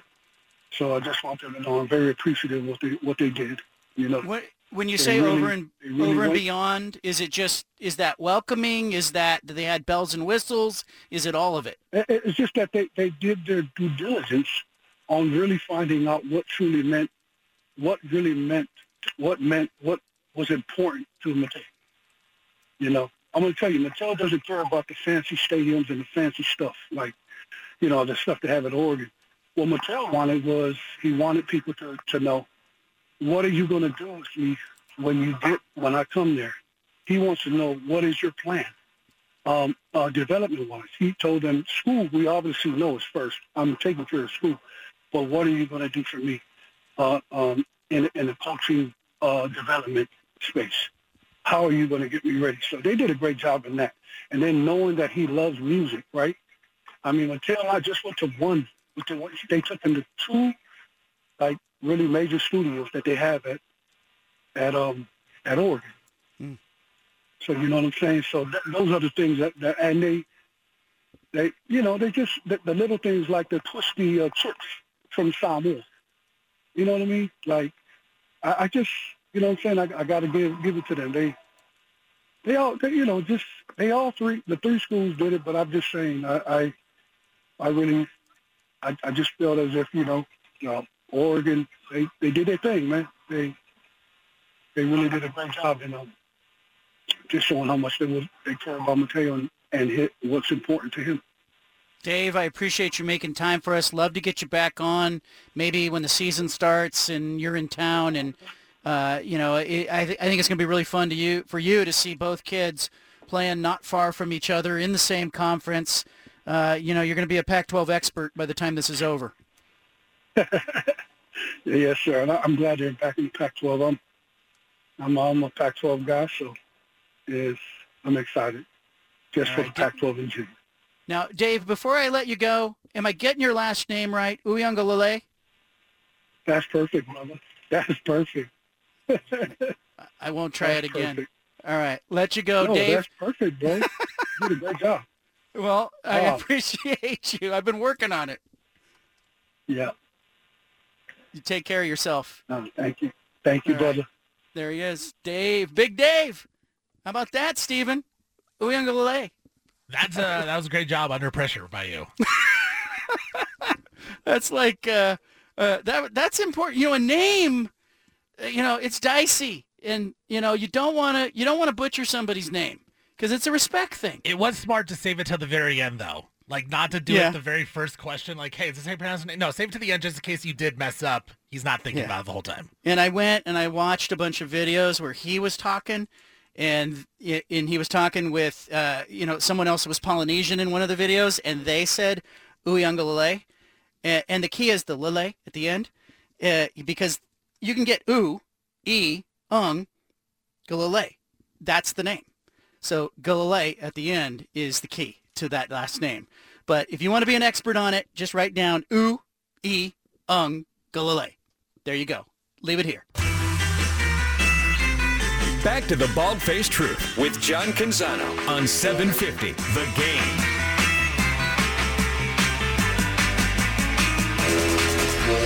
I want to uh, I want to dis dissect the big Dave Dave Uiagalelei joined us. I'm not going to stop saying it because now I know it's right. Joined us in the last segment. Uh, Anna has popped into the studio. Peter, Stephen, you had a front row seat for it as well. I want your takeaways, what you thought of it, because I don't want to say what I thought of it until I hear from you guys. Anna, let's start with you. You were listening to uh, Dave talk about his kids. What'd you think of it? I mean, you know, he's obviously very proud of his sons, and rightly so. Um, I I look forward to meeting him, hopefully some point, and you know, I I'm very curious to see what uh, how much time he'll be spending in Oregon with his sons in Eugene and in Corvallis. Um, yeah, he's a character. You know, he's definitely a character. Like when you look him up, the guy has like twenty thousand Twitter followers, so it's like he's developed somewhat of a brand of his own in this whole process as well. How about you, Stephen? Peter, what do you guys think? Yeah, number one was the love for his kids. Like he really does have genuine love for his kids. But two is like, and I told Peter this during the interview, that guy has seen some things and has stories for days. Like it is great. Like I would love to know all the inside stories that that guy has. He has seen a lot of things and been through a lot of stuff. Like he, he has a lot of uh, real life experience, and I that was the one thing I took away, man. I think we're going to get to some of those interviews later, but uh, a lot of those people in that world, Peter, you're in that world, uh, in rock and roll and in uh, with uh, musicians. There's a lot of stuff that nobody wants to talk about. We had a roadie on this show once upon a time. I couldn't get an answer from him. Yeah. Steve came. Steve came on. He wouldn't tell us anything because he was like, you know, I can't talk about that. No, I can't talk about that story either. Yeah, I mean, and that definitely goes on. But I love that you said that for the most part, these are normal people. A lot of the the non-normalcy it comes from all the the, the people sort of around you, kind of forcing it on you. Uh, I loved the interview. He certainly warmed up uh, over the second half. Not that he was cold before, but once he's really talking about his his boys a little bit, uh, he really warmed up. And I can tell you, it's not an act, man. I had him before he came on the air. And it sounded like a party going on in the background. He's like, "I'm with my family, man. How long is this going to take?" And I said, "Look, you know, you know, 15 minutes. I'm guessing. You know, we'll see how it goes." Uh, it- so it's definitely not an act. He's he's a family man, spending time with his family, and you could hear him warm up as he talked about him. Yeah, and I think you know, for me, um, you got DJ and you got Mateo. I want to have them both on the show, but I wanted a little bit of context to their life story. And I had heard, you know, look, some people have said, "Oh, he's an over-involved dad," and but in some respect, we are all over-involved dads on some level. I didn't, I didn't get a LeVar Ball vibe from him. I like that he said, like I tell the coaches, these are your kids now. I like that he said, he talked about kind of the painful experience at Clemson and said, you know, this is good. He's sort of embracing the challenge for his kid and accepting challenges. And, and I do find that when you look at su- the stories of successful people, you often find adversity, you often find setbacks, and they just kept plowing along. I think what he's trying to do is he's trying to do what he does when he moves somebody through a crowded room. He's just trying to get through the room, plow along, get his kid to the other side of the room. But uh, I want I want to hear more of Big Dave. And I want to, you know, and people in the recruiting world told me, hey, you got to talk to this guy. You got to have him on. Uh, he's a really interesting figure that has been, you know, heavily involved in the recruitment of his sons. Ultimately, though, it sounds like it was the decision of his sons to pick where they picked. Um, and by the way, anybody else, when he said he watched the Oregon-Oregon State game, and all they were looking for was a place that needed DJ, he says Oregon State only threw six passes in that game. Is anybody else looking at the Civil War football game and going, that was a really important comeback for Oregon State? Because I don't know if DJ ends up at Oregon State without it. Yeah, it just goes to show. And it's not even the fact that they won. I, th- I think it's because they won not throwing the ball. And, and uh, that is so important. DJ, he's still got a lot to show, man. I think it's potentially going to be a marriage made in heaven in Corvallis. I want your feedback. Did you hear the interview? What did you make of it? 503-417-7575. Back to the Bald Faced Truth with John Canzano on 750 The Game.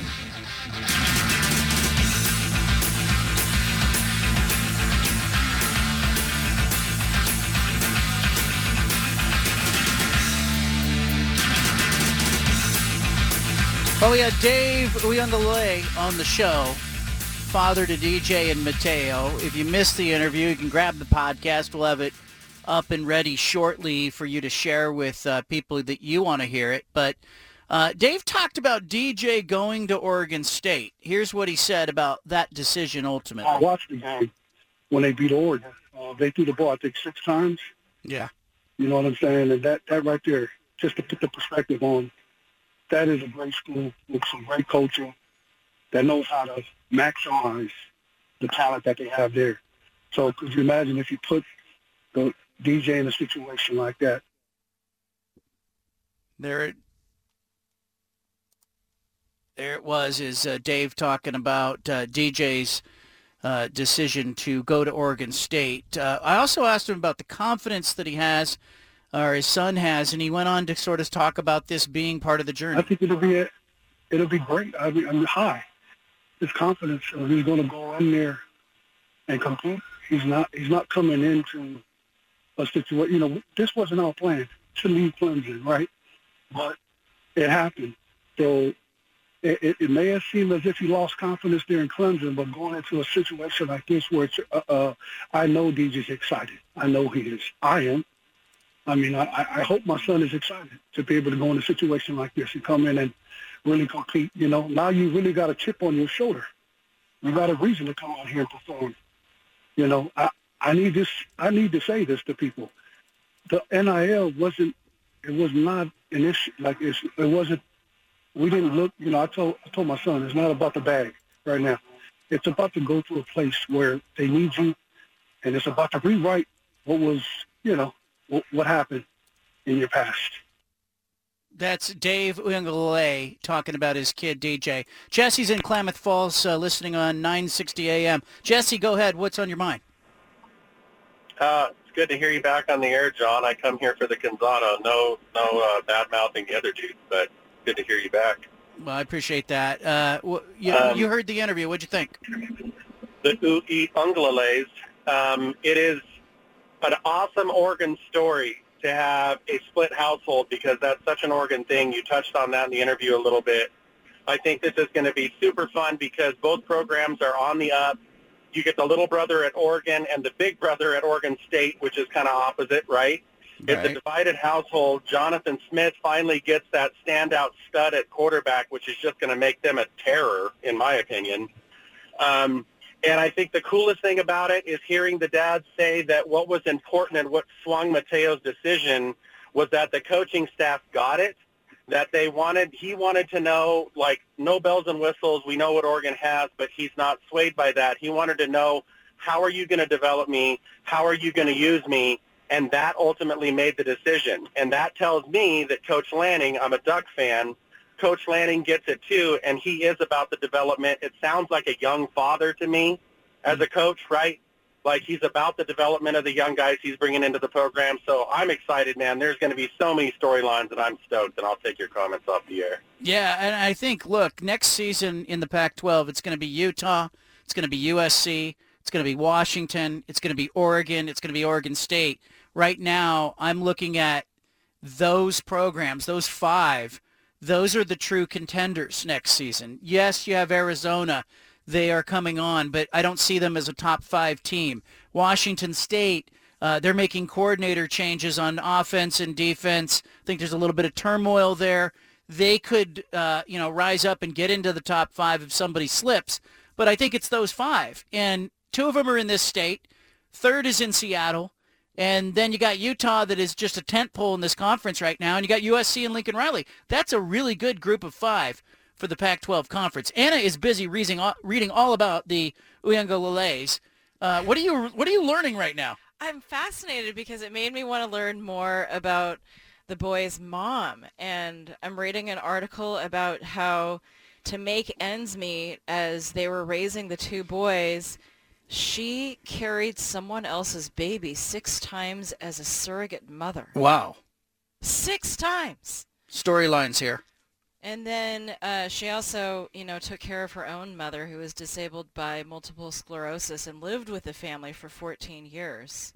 Um, just and then, and then it, it, talks about how there's there, there's some athleticism on her side of the family as well. So wow, these are giant kids that are good athletes, and you know I always think too when you when you talk, uh, and the dad touched on sort of the Polynesian family, how everybody's an uncle, everybody's an auntie. yeah. You know, it's it's a community and I think it's interesting too because I just think it it's interesting that the two kids are going to be so close together. Yeah. Like, you know, they can see each other or they can hang out or mom and dad come to visit.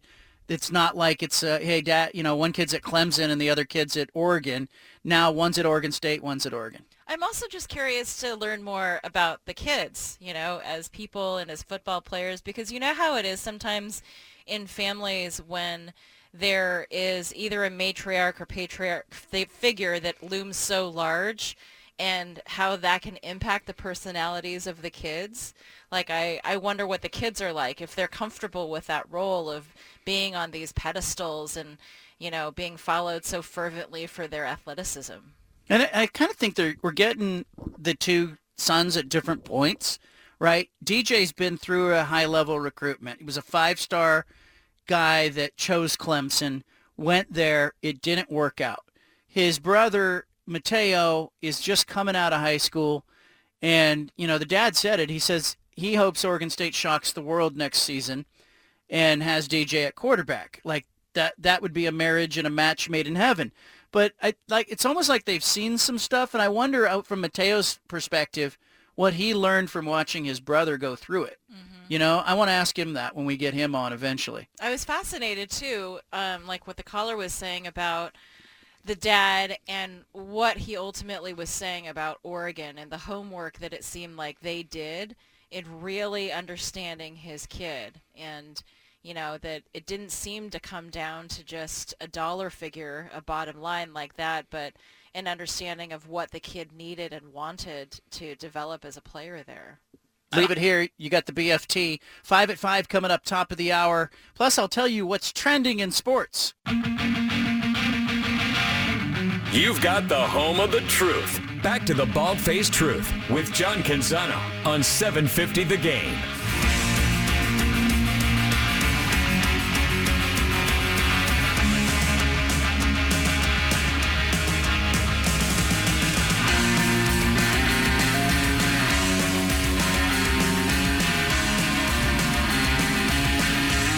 We're going to talk a lot about uh, the NFL in hour number three.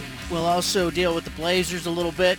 Um, I'm going to ask Peter. I'm going to ask Steven. I'm going to ask him, are they uh, bullish on the Blazers or not moving forward? I hear I hear a lot of gloom and doom out there, but is there a chance that the schedule gets easier, this team gets healthier, and the basketball? All I want from the Blazers is I want them to be entertaining. I just want them to be fun. They don't need to win big. Just be fun. That's you know that's their role. Like everybody has a role to play. The Blazers' role in the sports ecosystem in the state of Oregon in our region right now is be enjoyable. Okay, be uh you know we they're almost like the hype man of the sports scene right now. We don't we don't need them to win a championship. I think it's unreasonable to expect that. We don't even need them to compete. But I think if you can if you can get them uh, to be just fun and entertaining, that's what we said at the beginning of the season, Steven. Like that was it. Yeah, and I think for the most part they have. Um, and you know, lately the defense has been bad. So if you like offense, the Blazers are a fun team to watch right now. Uh, you know, it, it will be interesting going forward because this team isn't very deep on the bench, so they're gonna have to add some pieces. And who knows when Gary Payton II comes back? But they've been fun, I would say, for the most part this season. Coming up, we'll do the five at five. Five biggest stories going on in sports. Anna's still marveling at the fact that that uh, DJ uh, U- Uiagalelei's mother uh, was a surrogate mother for six children, six In times. In addition to having her own children, that's yeah. amazing. So you're well, we're gonna get her on the show now. We'll You talk about should. that. Dad was bodyguard. Mom was uh, helping people have kids while having kids. Is that how you say that?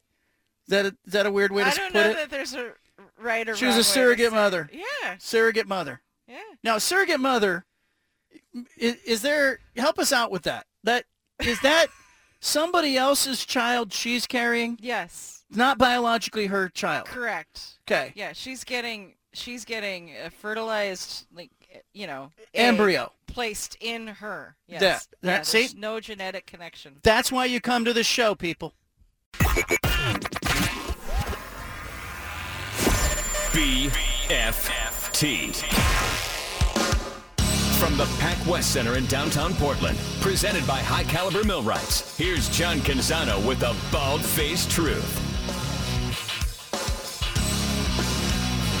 We got the five at five coming up. Five biggest stories going on in sports. The five at five. Every day we do this on the show. We uh, give you what we think are the five biggest stories. And it's not just what we think, it's what we know to be the five biggest stories that are going on. Uh, obviously, uh, Pac-12 bowl season in full swing. Oregon will play North Carolina.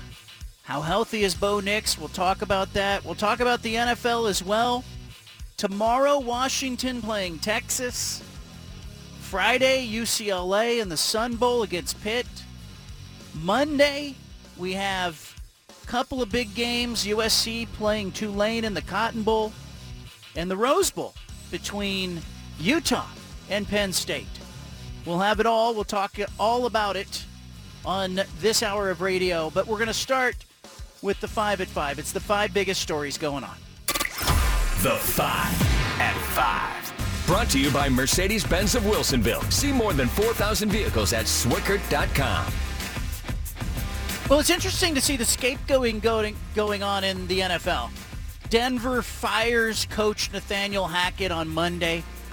Broncos quarterback Russell Wilson comes out a couple days later and he says, hey, the reality is I wish I could have played better for him. I wish I could have played at the standard and the level I've always played at. Hackett gets fired 15 games into his first season with the Broncos. Team is at 4 and 11, averaging 15 and a half points a game. Shortest tenure, by the way, for any head coach in Denver Broncos franchise history. So uh, for his part, though, Russell Wilson must know down deep that the only reason he's still around is that $250 million contract he signed in September. Otherwise, he would have been expendable. This is the season in which head coaches who are struggling either bench their quarterback or fire a coordinator or the team picks the quarterback and fires the head coach. That's what it's all about right now in the NFL, and that's what you're seeing in Denver. Anna, number two, go. Texas Tech and Ole Miss both honored Mike Leach at the Texas Bowl. Uh, Mike Leach died at the age of 61 um, from some heart issues quite recently. Of course, we knew him around here from his stint with Washington State, but both of them uh, paid tribute with helmet decals in the Texas Bowl today. Texas Tech's included a skull and crossbones, referencing Mike Leach's well-documented love of pirates, and the Rebels decal featured the word Mike with the letter I stylized as Mississippi State's famous cowbell. Classy move by them. Yeah, there's a you can go overboard with some of these things, but I don't think it's it's overboard for the schools that have a deep connection with him to kind of stop and take a moment and recognize that. And I think, you know, I know that there's a lot of people Leach has come up every day since his passing. He has come up in some form or fashion in my circle. So I can't imagine like Mississippi State, Washington State, Texas Tech, the schools that have an actual connection to him, to uh, that that not taking a moment to recognize it. And I think it's just been uh, it's been fun for me over the years to get to know Leach a little bit, have him on the show a little bit. I played uh, I played some of the uh, some of the calls that that you know and some of the interviews that I've done with him over the years on the show. But uh, you know, I always feel like when we had Mike Leach on the show, he was always interesting. He was always uh, fun to talk with. And on that note, here's Mike Leach when I asked him if he wants to be president of the United States. Uh, you know, the hardest thing about that job is getting that job. Uh, I think the hardest thing is getting that job. But I want that job. Well, it's like anybody. I mean, it's like, it's like it's like my job. You know, everybody sitting at home thinks they want my job. um, you know, uh, and, there, and and that's also a job like my job that that everybody thinks they know how to do that job better than the guy that has it. You know, uh, would I want that job? Yeah, I think I would. Now, I my suspicion is is is you know if some if you threw some pixie dust my direction and I got it, I'd wish I didn't after about a month. But you know, after I checked out all the stuff, did the museums, flew the airplane, uh, you know, uh, ran around Camp David, uh, you know, went, uh, you know, you could have all kinds of cool tours, you know, Washington and stuff like that. I mean, heck, you could even do a JFK mischief tour, you know, like uh, this is, you know, this is the room where, you know, Yeah. and um, This is the room where by Mike Leach. Number three in our five at five, the Toronto Maple Leafs have been fined $100,000 by the NHL today. They say it was a travel violation that occurred during the league's holiday break. They flew to St. Louis on Monday. Apparently, it violated the collective bargaining agreement between the NHL and the Players Association. Teams are limited in activity and travel during the break. Games resumed across the league on Tuesday night, but according to flight data, the Maple Leafs departed Toronto at 10:18 p.m. Eastern Time and arrived at St. Louis at 10:46 p.m. Central Time. They were fined uh, $25,000 to the coach, uh, and the fine money, and I guess, goes to the NHL uh, Foundation. But it's uh, apparently this is not the first violation of travel that has occurred in the NHL. The Philadelphia Flyers were fined in 2015 after records showed that the club flew from Philadelphia to Nashville on the night of December 26. Apparently, they were supposed to wait till the following day to fly. I gotta think that the Maple Leafs, like, I don't know this to be true, but do you think they were concerned about weather? Do you think they were concerned about, hey, we need to get out and get down and, you know, get out of trouble, but apparently the Players Association not having it. I didn't know this was a thing. Did you guys know you guys know this was a thing?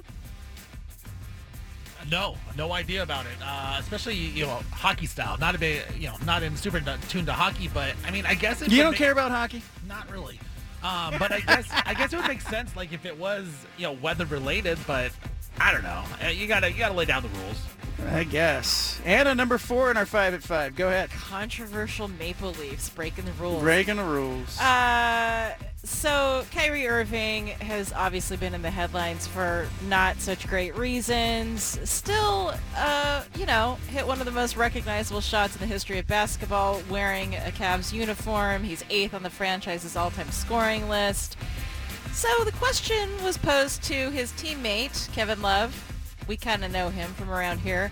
Uh, whether he should have his number two jersey retired. And Kevin Love told Cleveland.com this week, without a doubt, absolutely right after his career ends. Not even a question to him. He said he needs to be up there. He made the biggest shot in franchise history and one of the most important shots in finals history when you consider how it all went down. I don't know. There's so much heat around Kyrie's viewpoints and his activities. I don't know. Is he a Hall of Famer, guys? Should he have his jersey retired by the Cavaliers? I mean, just basketball-wise, yeah, he'd be he should be a Hall of Famer. Um, but yeah, I mean, I think when it comes to retire, I mean, retiring your jerseys, like off the court stuff, for me, does come into a, into account. So uh, I wouldn't want his jersey retired, but like if you're just talking on court, he's a Hall of Famer. Finally, our fifth thing in our five at five. Let's talk a little bit more about the Oregon State recruiting class. So a lot of time spent on Oregon. But I think it's interesting to see what Jonathan Smith is doing at Oregon State. And, and I'll piggyback on what Dave uh, Uiagalelei said about his kid, DJ, picking Oregon State. You know, I think I found it interesting in the last couple of years to hear the narrative repeated over and over, and I think it's accurate that Oregon State does more with less. We hear that all the time. They do more with less, more with less, over and over again. But I think part of the Oregon State story isn't just doing more with less. I think it's making the best of what you have. And I think that's coaching. So I think when you hear DJ, you know, Uiagalelei pick Oregon State, we all automatically go, oh, that's the quarterback upgrade that Oregon State has been starving for. And while that's all true, that they're going to get a better player at quarterback, the truth is, I think Jonathan Smith and his coaching staff, they just sort of coach who's in front of them. And I think I'm eager to see a former five-star quarterback that has basically been tossed on the scrap heap by Clemson and said, you're not good enough to play at this level, to see that guy, um, you know, become a factor somewhere else. And what can Jonathan Smith do with a player like that? I think it's a really important equation for DJ because he obviously wants to get to the next level, wants to play in the NFL. But I think it's an equally important thing for Oregon State because what they'd like to do is get back in the portal next year, two years from now, whenever they need a quarterback and have quarterbacks go, hey, I know I can go to Oregon State if things didn't work out for me in other places and have success. I think it's a big, big uh, factor that we will see, and I think it's part of the recruiting question at Oregon State. That's our five at five. Five big stories or five big thoughts uh, that uh, that we are uh, we unveil every week. Now, before the show, and I started the show because I was kind of I was kind of ticked off at Brian Ward, the former defensive coordinator at Washington State. I reported recently that Ward left Washington State because uh, Arizona State gave him a significant raise, about $300,000 a year, and also paid his buyout $450,000 also, he's native to Arizona. He was born in Glendale, and it's him going home. And also, you know, he's going to Arizona State where it can be his defense. Jake Dickert, the head coach at Washington State, it's he's the defensive-minded guy. He's a former D coordinator, and Ward was essentially running Dickert's defense at Washington State. Now Ward is upset, and Ward is saying, "No, no, no, it's not accurate." So I said, "Well, what's not accurate?" he said, it's just me going home. And he, uh, you know, declined to provide details on the salary, declined to provide, uh, you know, any kind of, I guess he's just saying he doesn't want the narrative out there that he's leaving to go call his own defense. And I'm looking at that going, I don't think people care. Like, I know that's important to him, yeah. and that's fine. But I also think it's unbelievable to me that he wouldn't want to call his own defense. Isn't that just how it goes? I mean, when when you have Yeah. that opportunity, doesn't that isn't that part of what is attractive, or Yeah. am I naive in that? No, it, and I think you know it's interesting because I had one of like the twenty four seven website that covers Washington State ask me, you know, do you want to make a comment on this? And I'm like, I'm not even sure what I'm refuting. You know, Uh, he's saying he he wants to go home. He got more money. I said those same things. I think he wants to go call his own defense. He says he doesn't want to go call his own defense. Is that what we're talking about? Like, whose defense is he going to be calling at Arizona State? He's the defensive coordinator. What is his concern with the assertion that he's leaving to call his own defense? I think he it was a slap at Washington State's coach. Like Jake Dickert was calling the defense. He was just the coordinator I in see. name. I see. I think he doesn't want to burn the bridge. I see. And he doesn't want the perception. And that's fine. Go tell that story somewhere else. But I'm not here to I'm, I'm not listening to that story. I don't agree with that story. I don't think that story's accurate. I think he absolutely wants to go call his own defense. Well, because it stands to reason that if you have head coaches that are inclined one way or another, and they usually are, right? Like Dan Lanning is known for being more of a defensive-minded coach. Yep. Am I right? on Yep. Am I just making this up? Jonathan Smith is more of an offensive-minded coach. The coordinators that are handling that aspect of the coaching um, you know, probably feel like they have a little more control if they don't have the head coach that they kind of mentally know is checking over their shoulder. Yeah, and, and I think we all know that goes on. It has to. It- like it- that's just kind of human Yes. behavior, right? It goes on. I just I take offense at it because uh, you know, look, I'm sourced. I'm talking to people at Arizona State. I'm talking to people at Washington State. I know the financials involved. I know that there was a $450,000 buyout. That's that's in his contract, right? So Arizona State paid that to Washington State. I know that he got an average of $300,000 a year more to go from Washington State to Arizona State. I also know he's going to coach alongside an offensive-minded coach at Arizona State. He's not going to have a former D coordinator as his boss. yeah. So, you know, if he wants, I, I, in the end, I just said I stand by the story. You know, whatever. You guys can work it out. It's fine. I'm sure you'll work it out. It's fine. All right. Uh, some thoughts on the Blazers and the NFL coming up. Uh, you got the bald-faced truth statewide. Back to the Bald Faced Truth with John Canzano on 750 The Game.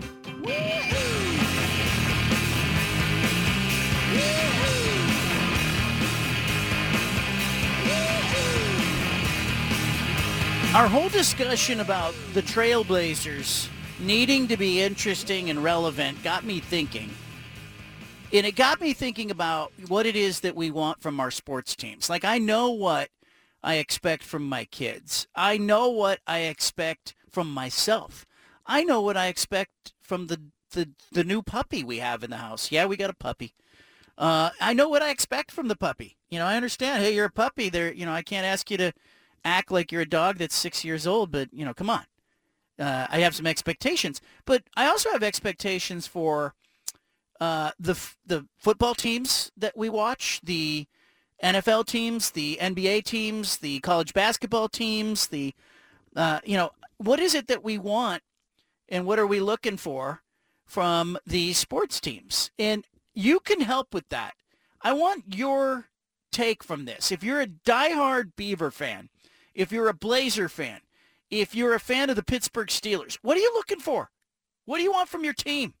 What's important to you when it comes to your team and your rooting and what are you looking to get out of it? 503-417-7575. You can argue that you want championships. It's a popular argument. You hear it all the time. You hear it on the national shows. The expectations for the Yankees, the expectations for the Dallas Cowboys, the expectations for the 49ers, uh, the Rams, whatnot. People always trying that that scale of success or whether or not this season is worth the damn has to do with how many games you win and how far you go. Winning, getting the ring, the ring culture, it's all part of that conversation. But I would argue that for most teams, in most markets, in most sports, it's not about that. I think the prevailing answer will be what I said about the Blazers, that people want to feel like they have a chance, that people want to feel entertained, They want to feel that their team is fun and enjoyable and easy to root for. But you tell me at 503-417-7575 what you want from your sports team. I'm going to throw this at Peter. I'm going to throw this at Steven. I want you, yes, you out there, driving around, listening at your desk, listening from home, whether you've called before or not, I want your take on what your expectations are from your team and fill in the blank with your team. If your team's uh, the Toronto Maple Leafs, maybe you just want, hey, I just want it to be fun hockey. I want it to be fun to watch. I want to feel like I have a chance. I want to feel like towards the end of the season, uh, I'm into this thing. Oregon State fans for years told me, hey, we just want to be relevant when it comes to like making a bowl game. And that was making it if you're a, a, an Oregon State fan. Duck fans, different expectations. Duck fans are going, hey, we want to be in the playoff. We want this season to go somewhere that elevates my heart rate. And that's why those two teams finish at the end of the season, both with nine wins. And one of those teams is ready to throw a parade, go to Vegas. And the other team is going, man, this was a real disappointment. It's the expectations of fans. It's the expectations that the programs have for themselves. What are you trying to get out of this experience as a sports fan? What do you need from your team? Oh 503-417-7575. Let's go to the phones. Keith's in Portland. Keith, what do you need out of your team? Hey, John, great interview with uh, Uiagalelei. Uh, saw a lot of grit and a lot of uh, humility in that interview. What I want from the teams is what Oregon State and Oregon got. Uh, in the interview, you know, they saw that Oregon State needed a quarterback. You got DJ. And Oregon needs the defense because Sewell leaving and Flowe leaving and a lot of the defensive persons. Well, now you have Mateo. So I want both teams to do well.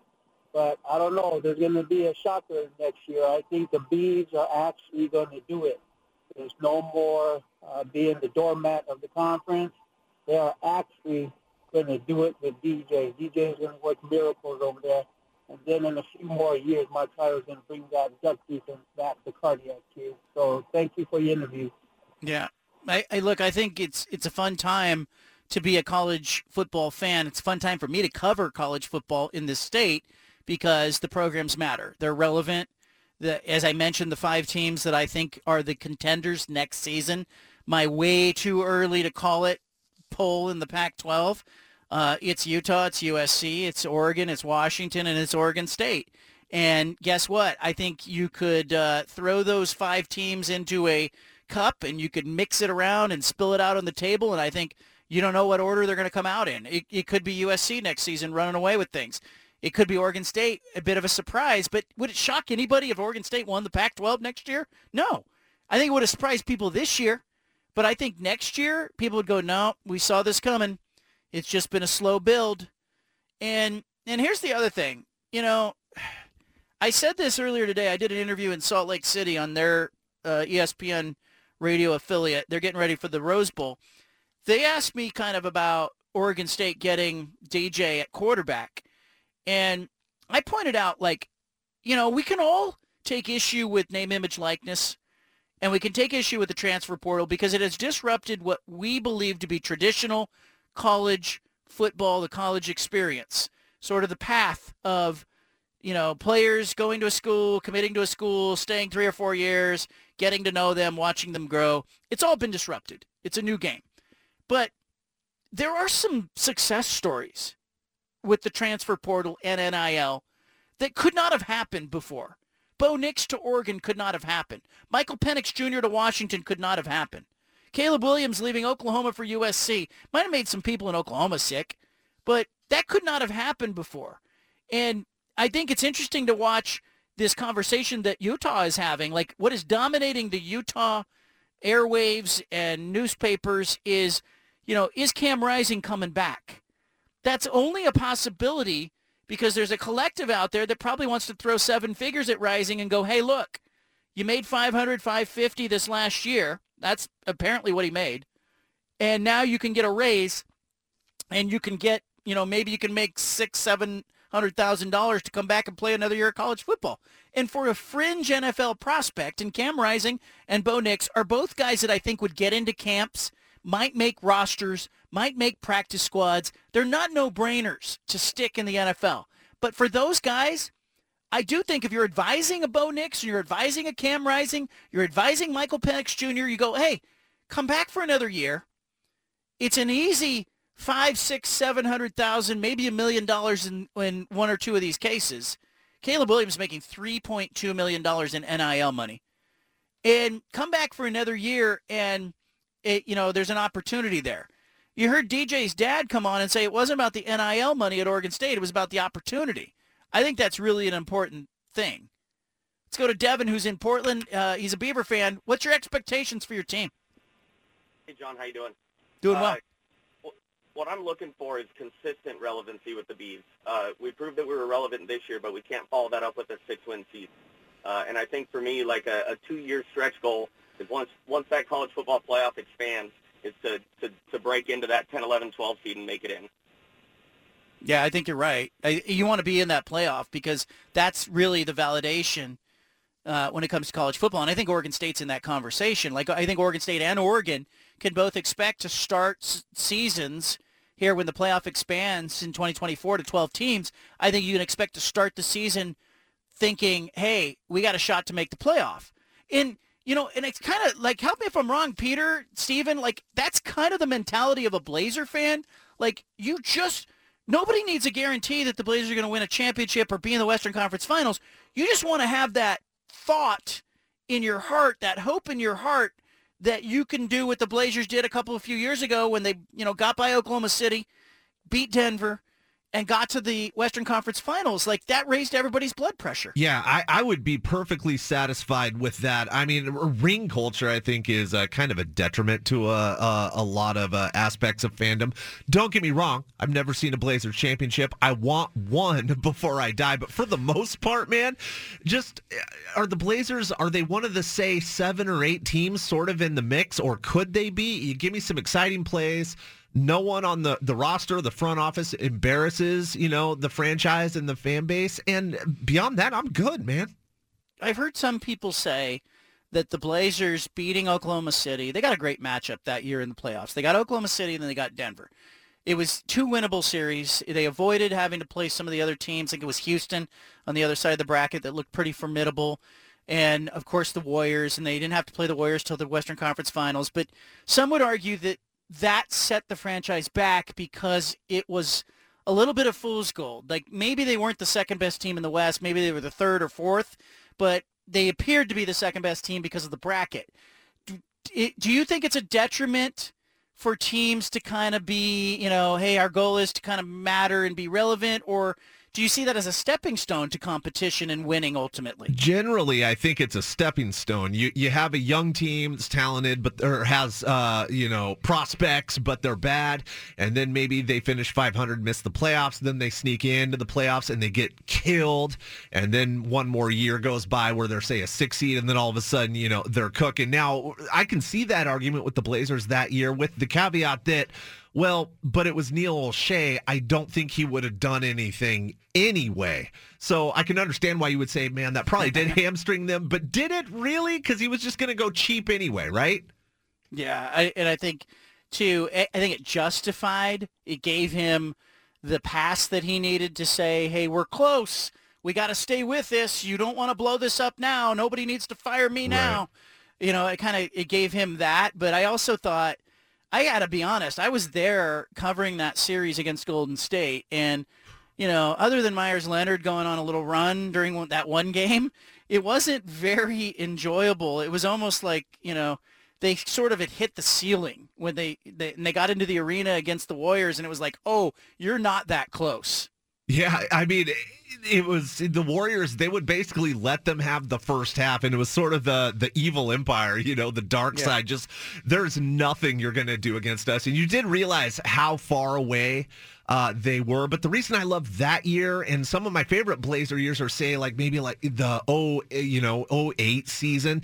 It's when you're expected to be good it is sort of championship or bust for some of these teams, right? But when you just have middling expectations, you're free to sort of just enjoy the fun moments and hey, we won more than we lost, and that's kind of good. But teams and rosters, they all they always go through cycles, right? In every sport, and my favorite aspect of any sort of cycle, it's always right on the come up. You still have the hope. You're finally winning more than you lose. And maybe the end result, you can look back at it a decade later and go, wow, it turns out that was actually a failure, but you still had those fun moments within. Am I wrong to, I don't expect the Blazers to win a championship, but I expect them to be going that direction every year. Like Yeah. that's my mm. expectation is that they're at least doing something to try to get to that championship level. Whether it's last year and they're tanking and that's the right decision, or this year they're going to build and hopefully make a couple trades and get some bench pieces. Like I expect them to be always going for a championship. And even when the Blazers are fun this year, John, like I'm still a little you know, sort of disappointed that I want them to be better. Like the defense hasn't been better this season, and I want that. And so I am a little disappointed in that, even though they have been fun. Like I think for me, like the expectations is you got to be building for that championship, no matter who you are. And then when you get that opportunity, like when the Blazers did go the Western Conference Championship, they were ready and they had, you know, they took advantage of their situation. That's that's what I want as a, as a fan is always to build for that championship. Like that is the ultimate goal that I want to get to. I also think it, you know, it, it sort of it, it's counterintuitive to to think that a team, you know, you expect a team to show up and win a championship. In your growth thing is interesting because, you know, we've got a wall in our kitchen where that we have the girls stand there maybe once a year and we mark on the wall how tall they are, right? We say, okay, here you are. It's 2019. Here's how tall you were, the uh, you know the six year old. Then two years later, she comes back and we say, oh look at look at you've grown five inches, you know, and uh, we we plot that growth, and it's the same thing like. I'll, I'll go on a workout kick, right? Let's just say you get on the scale and you go, "Oh man, I need to I need to start doing more cardio. I need to work out." And you do all this cardio and you work out, and then you get back on the scale and you and and maybe you don't see the result right away of the progress. It's that same feeling when I watch the sports teams that just seem to be moving sideways. It's like you're putting in all this energy, you're putting in all this money. Look what you're paying players. Look at how much money the Blazers have paid players over the years, and it feels like they're in the same place that they were five, six years ago, right? And yeah, they've had little moments where they played better, or maybe they had a, uh, uh, you know, went on a run in the playoffs, but I want to I, I want to see that it's building towards something, and I think that's why it's so satisfying to see what Oregon and Oregon State are doing, because if you look at the trajectory of Oregon football over the years, you see the growth from Bellotti, from Brooks to Bellotti, from Bellotti to Kelly, from even from Kelly to Helfrich, Helfrich, Taggart, Cristobal, Lanning. You can kind of see the chart like a stock, and you and you go, okay, it's trending in the right direction. And now it's up to Dan Lanning to get to the playoff with some consistency when it expands. That's making it. In Oregon State, you can see what Jonathan Smith is doing. It's just like watching the six-year-old become an eight-year-old, become a ten-year-old, and you're you're you're marking on the wall in pencil. You know, Scott Barnes, the AD at Oregon State, probably has a wall in his office. He's like Jonathan Smith.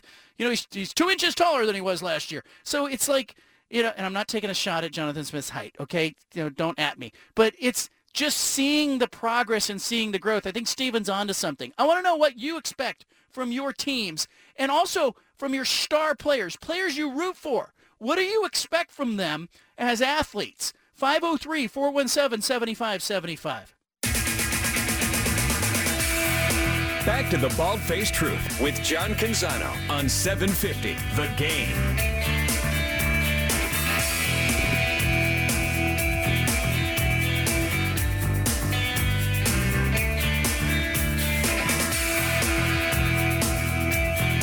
When we go on a vacation as a family, and it's, you know, we got three daughters, so granted, bear with me here.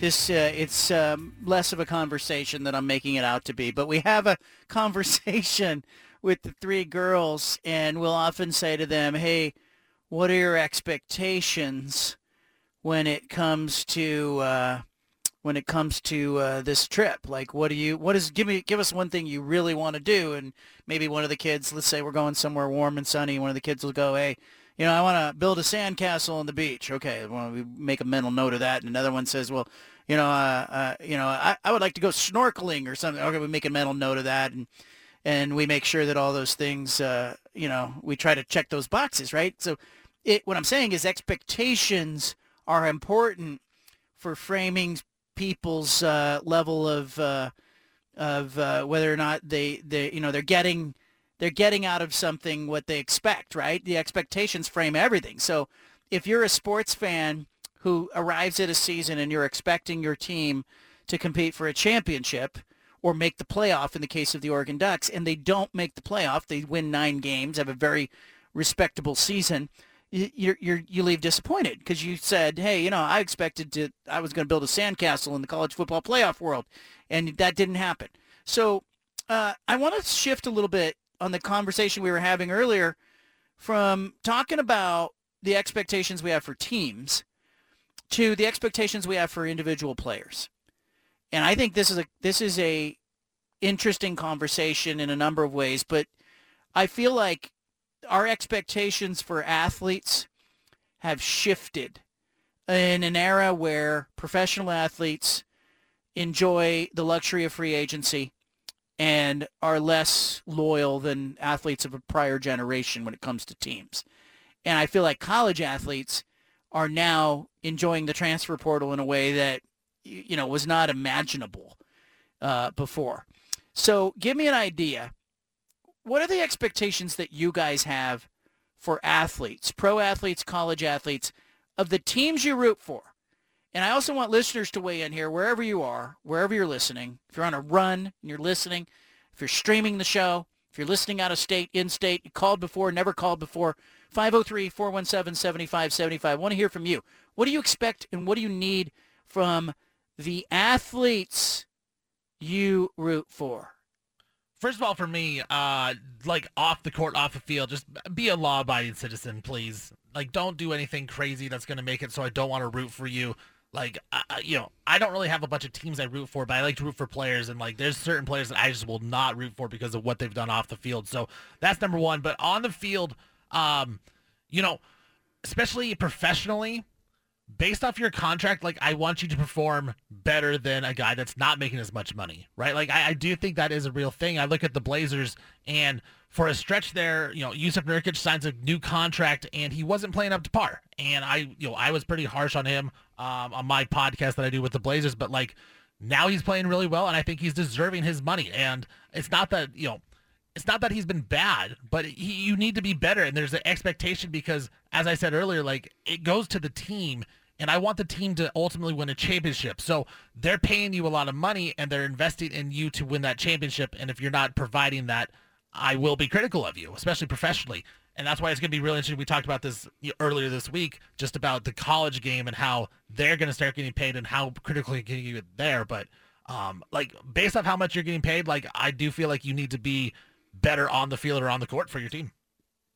We talked about this yesterday. You know, should – should we have high expectations for players who are getting big NIL deals? And you know, I want to be clear that I do think like the players who are getting these six and seven figure deals, they need to perform. Like you want that money, you take the scrutiny that comes with the money.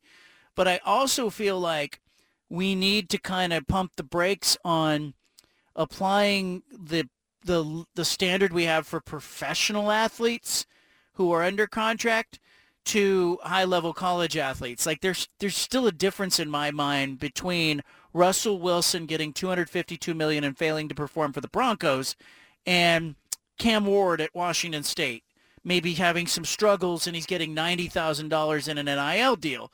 One of those two individuals is living in a house that has 15 bedrooms and needed to perform or, you know, or else he's going to get cut or uh, he's going to get traded. The other guy is still a college student.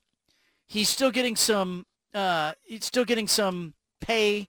Uh, he's got a Ford truck. He's got an apartment. He's got some walking around money. But it's not the same level of scrutiny in my mind. But Peter, what are you looking for when it comes to athletes in general? Yeah, I mean, Steven really sort of hit it. Uh, just adding on that, and I guess it's related to the the contract issue. Don't don't dog it, man. Just go hard all the time. There's nothing worse than seeing, especially a big money player, you know, not running out of ground ball. You know, growing up before Nolan Ryan was my favorite player, Pete Rose was my favorite player as a very young boy, and the reason was he always hustled. He always gave 100%. You know, you could say a lot of bad things about Pete Rose, it turns out, but one of them was not that he didn't play hard. And that's something you can do at every level. You can be the superstar. You can be the the last guy off the bench. You can do that in high school. You can do that in college. You can do that in rec league. That's probably the number one thing that I ask my athletes. Just always give it your all. You gotta you want them to play hard. Steven surprised me. Steven, I didn't think you would lead with, you know, be a good citizen. And you led with that. Why is that important? Um, I think just because as I've gotten older and being a father, like there's certain there's certain crimes that I just I can't take, and there's certain things you know. You look at Deshaun Watson and the way he's you know treated women, like I just I, just can't get down with that. And like I want you know I love sports and I work in sports radio, but I understand there are more important things in sports, and it's you know people are more important. So it actually you know there are certain people that I just I cannot root for. Um, in in all sporting events because of what they've done. It's hard for me to do that. I do think that a lot of people deserve second chances, uh, but it doesn't mean that I have to root for them and I have to like them. Yeah, parenthood really changes that. I remember being in my early 20s and I'm like, Jailblazers, bring it on. As long as we win, who Exactly, cares? yeah. And Yeah. now, man, I look back and I, I can't believe I rooted for any of those guys. Uh, you know, what bothered me, and it probably because I was a parent, is, um, you know, my kid, my oldest, who's now 20, when she wanted a Blazers jersey as a kid, and when she was younger, I really had to go, ooh, not that one. I know too much about that guy. Oh, not that guy. He's a registered sex offender. You're not wearing that one. Uh, but so I think in this era, one of the great corrections that has come from the jail Blazers era is that I think by and large the players on the team are likable, good citizens, not getting in trouble, stand for some of the right things. Like, you know, we don't need I don't need the athletes to be angels. But I want if they're wearing a headband, I want to go, is that a halo just for a second, you know? Like I I don't I don't nobody ever did that during that era of Blazers basketball. Uh, coming up, uh, Bronny James, Sierra Canyon. Uh, they're going to get matched up with West Linn High School tomorrow night at the Les Schwab Invitational. Why is that important? We'll talk about it next. You've got the home of the truth. Back to the bald-faced truth with John Canzano on 750 The Game.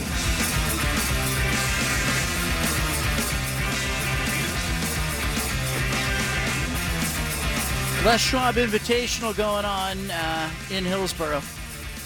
West Linn uh, knocked off defending state champion Tualatin in a quarterfinal game that just ended. Uh, Jackson uh, uh, the uh, Oregon commit, uh, playing well for West Linn. Uh, waiting on the horizon, guys, Sierra Canyon playing a game uh, against Central Catholic that will tip off at 8.30 tonight, a couple hours from now. And winner of that game gets West Linn. Uh, Bronny James playing for Sierra Canyon. You guys interested in seeing that game tomorrow night? 8.45 would be the semifinal uh, where West Linn would be playing Sierra Canyon.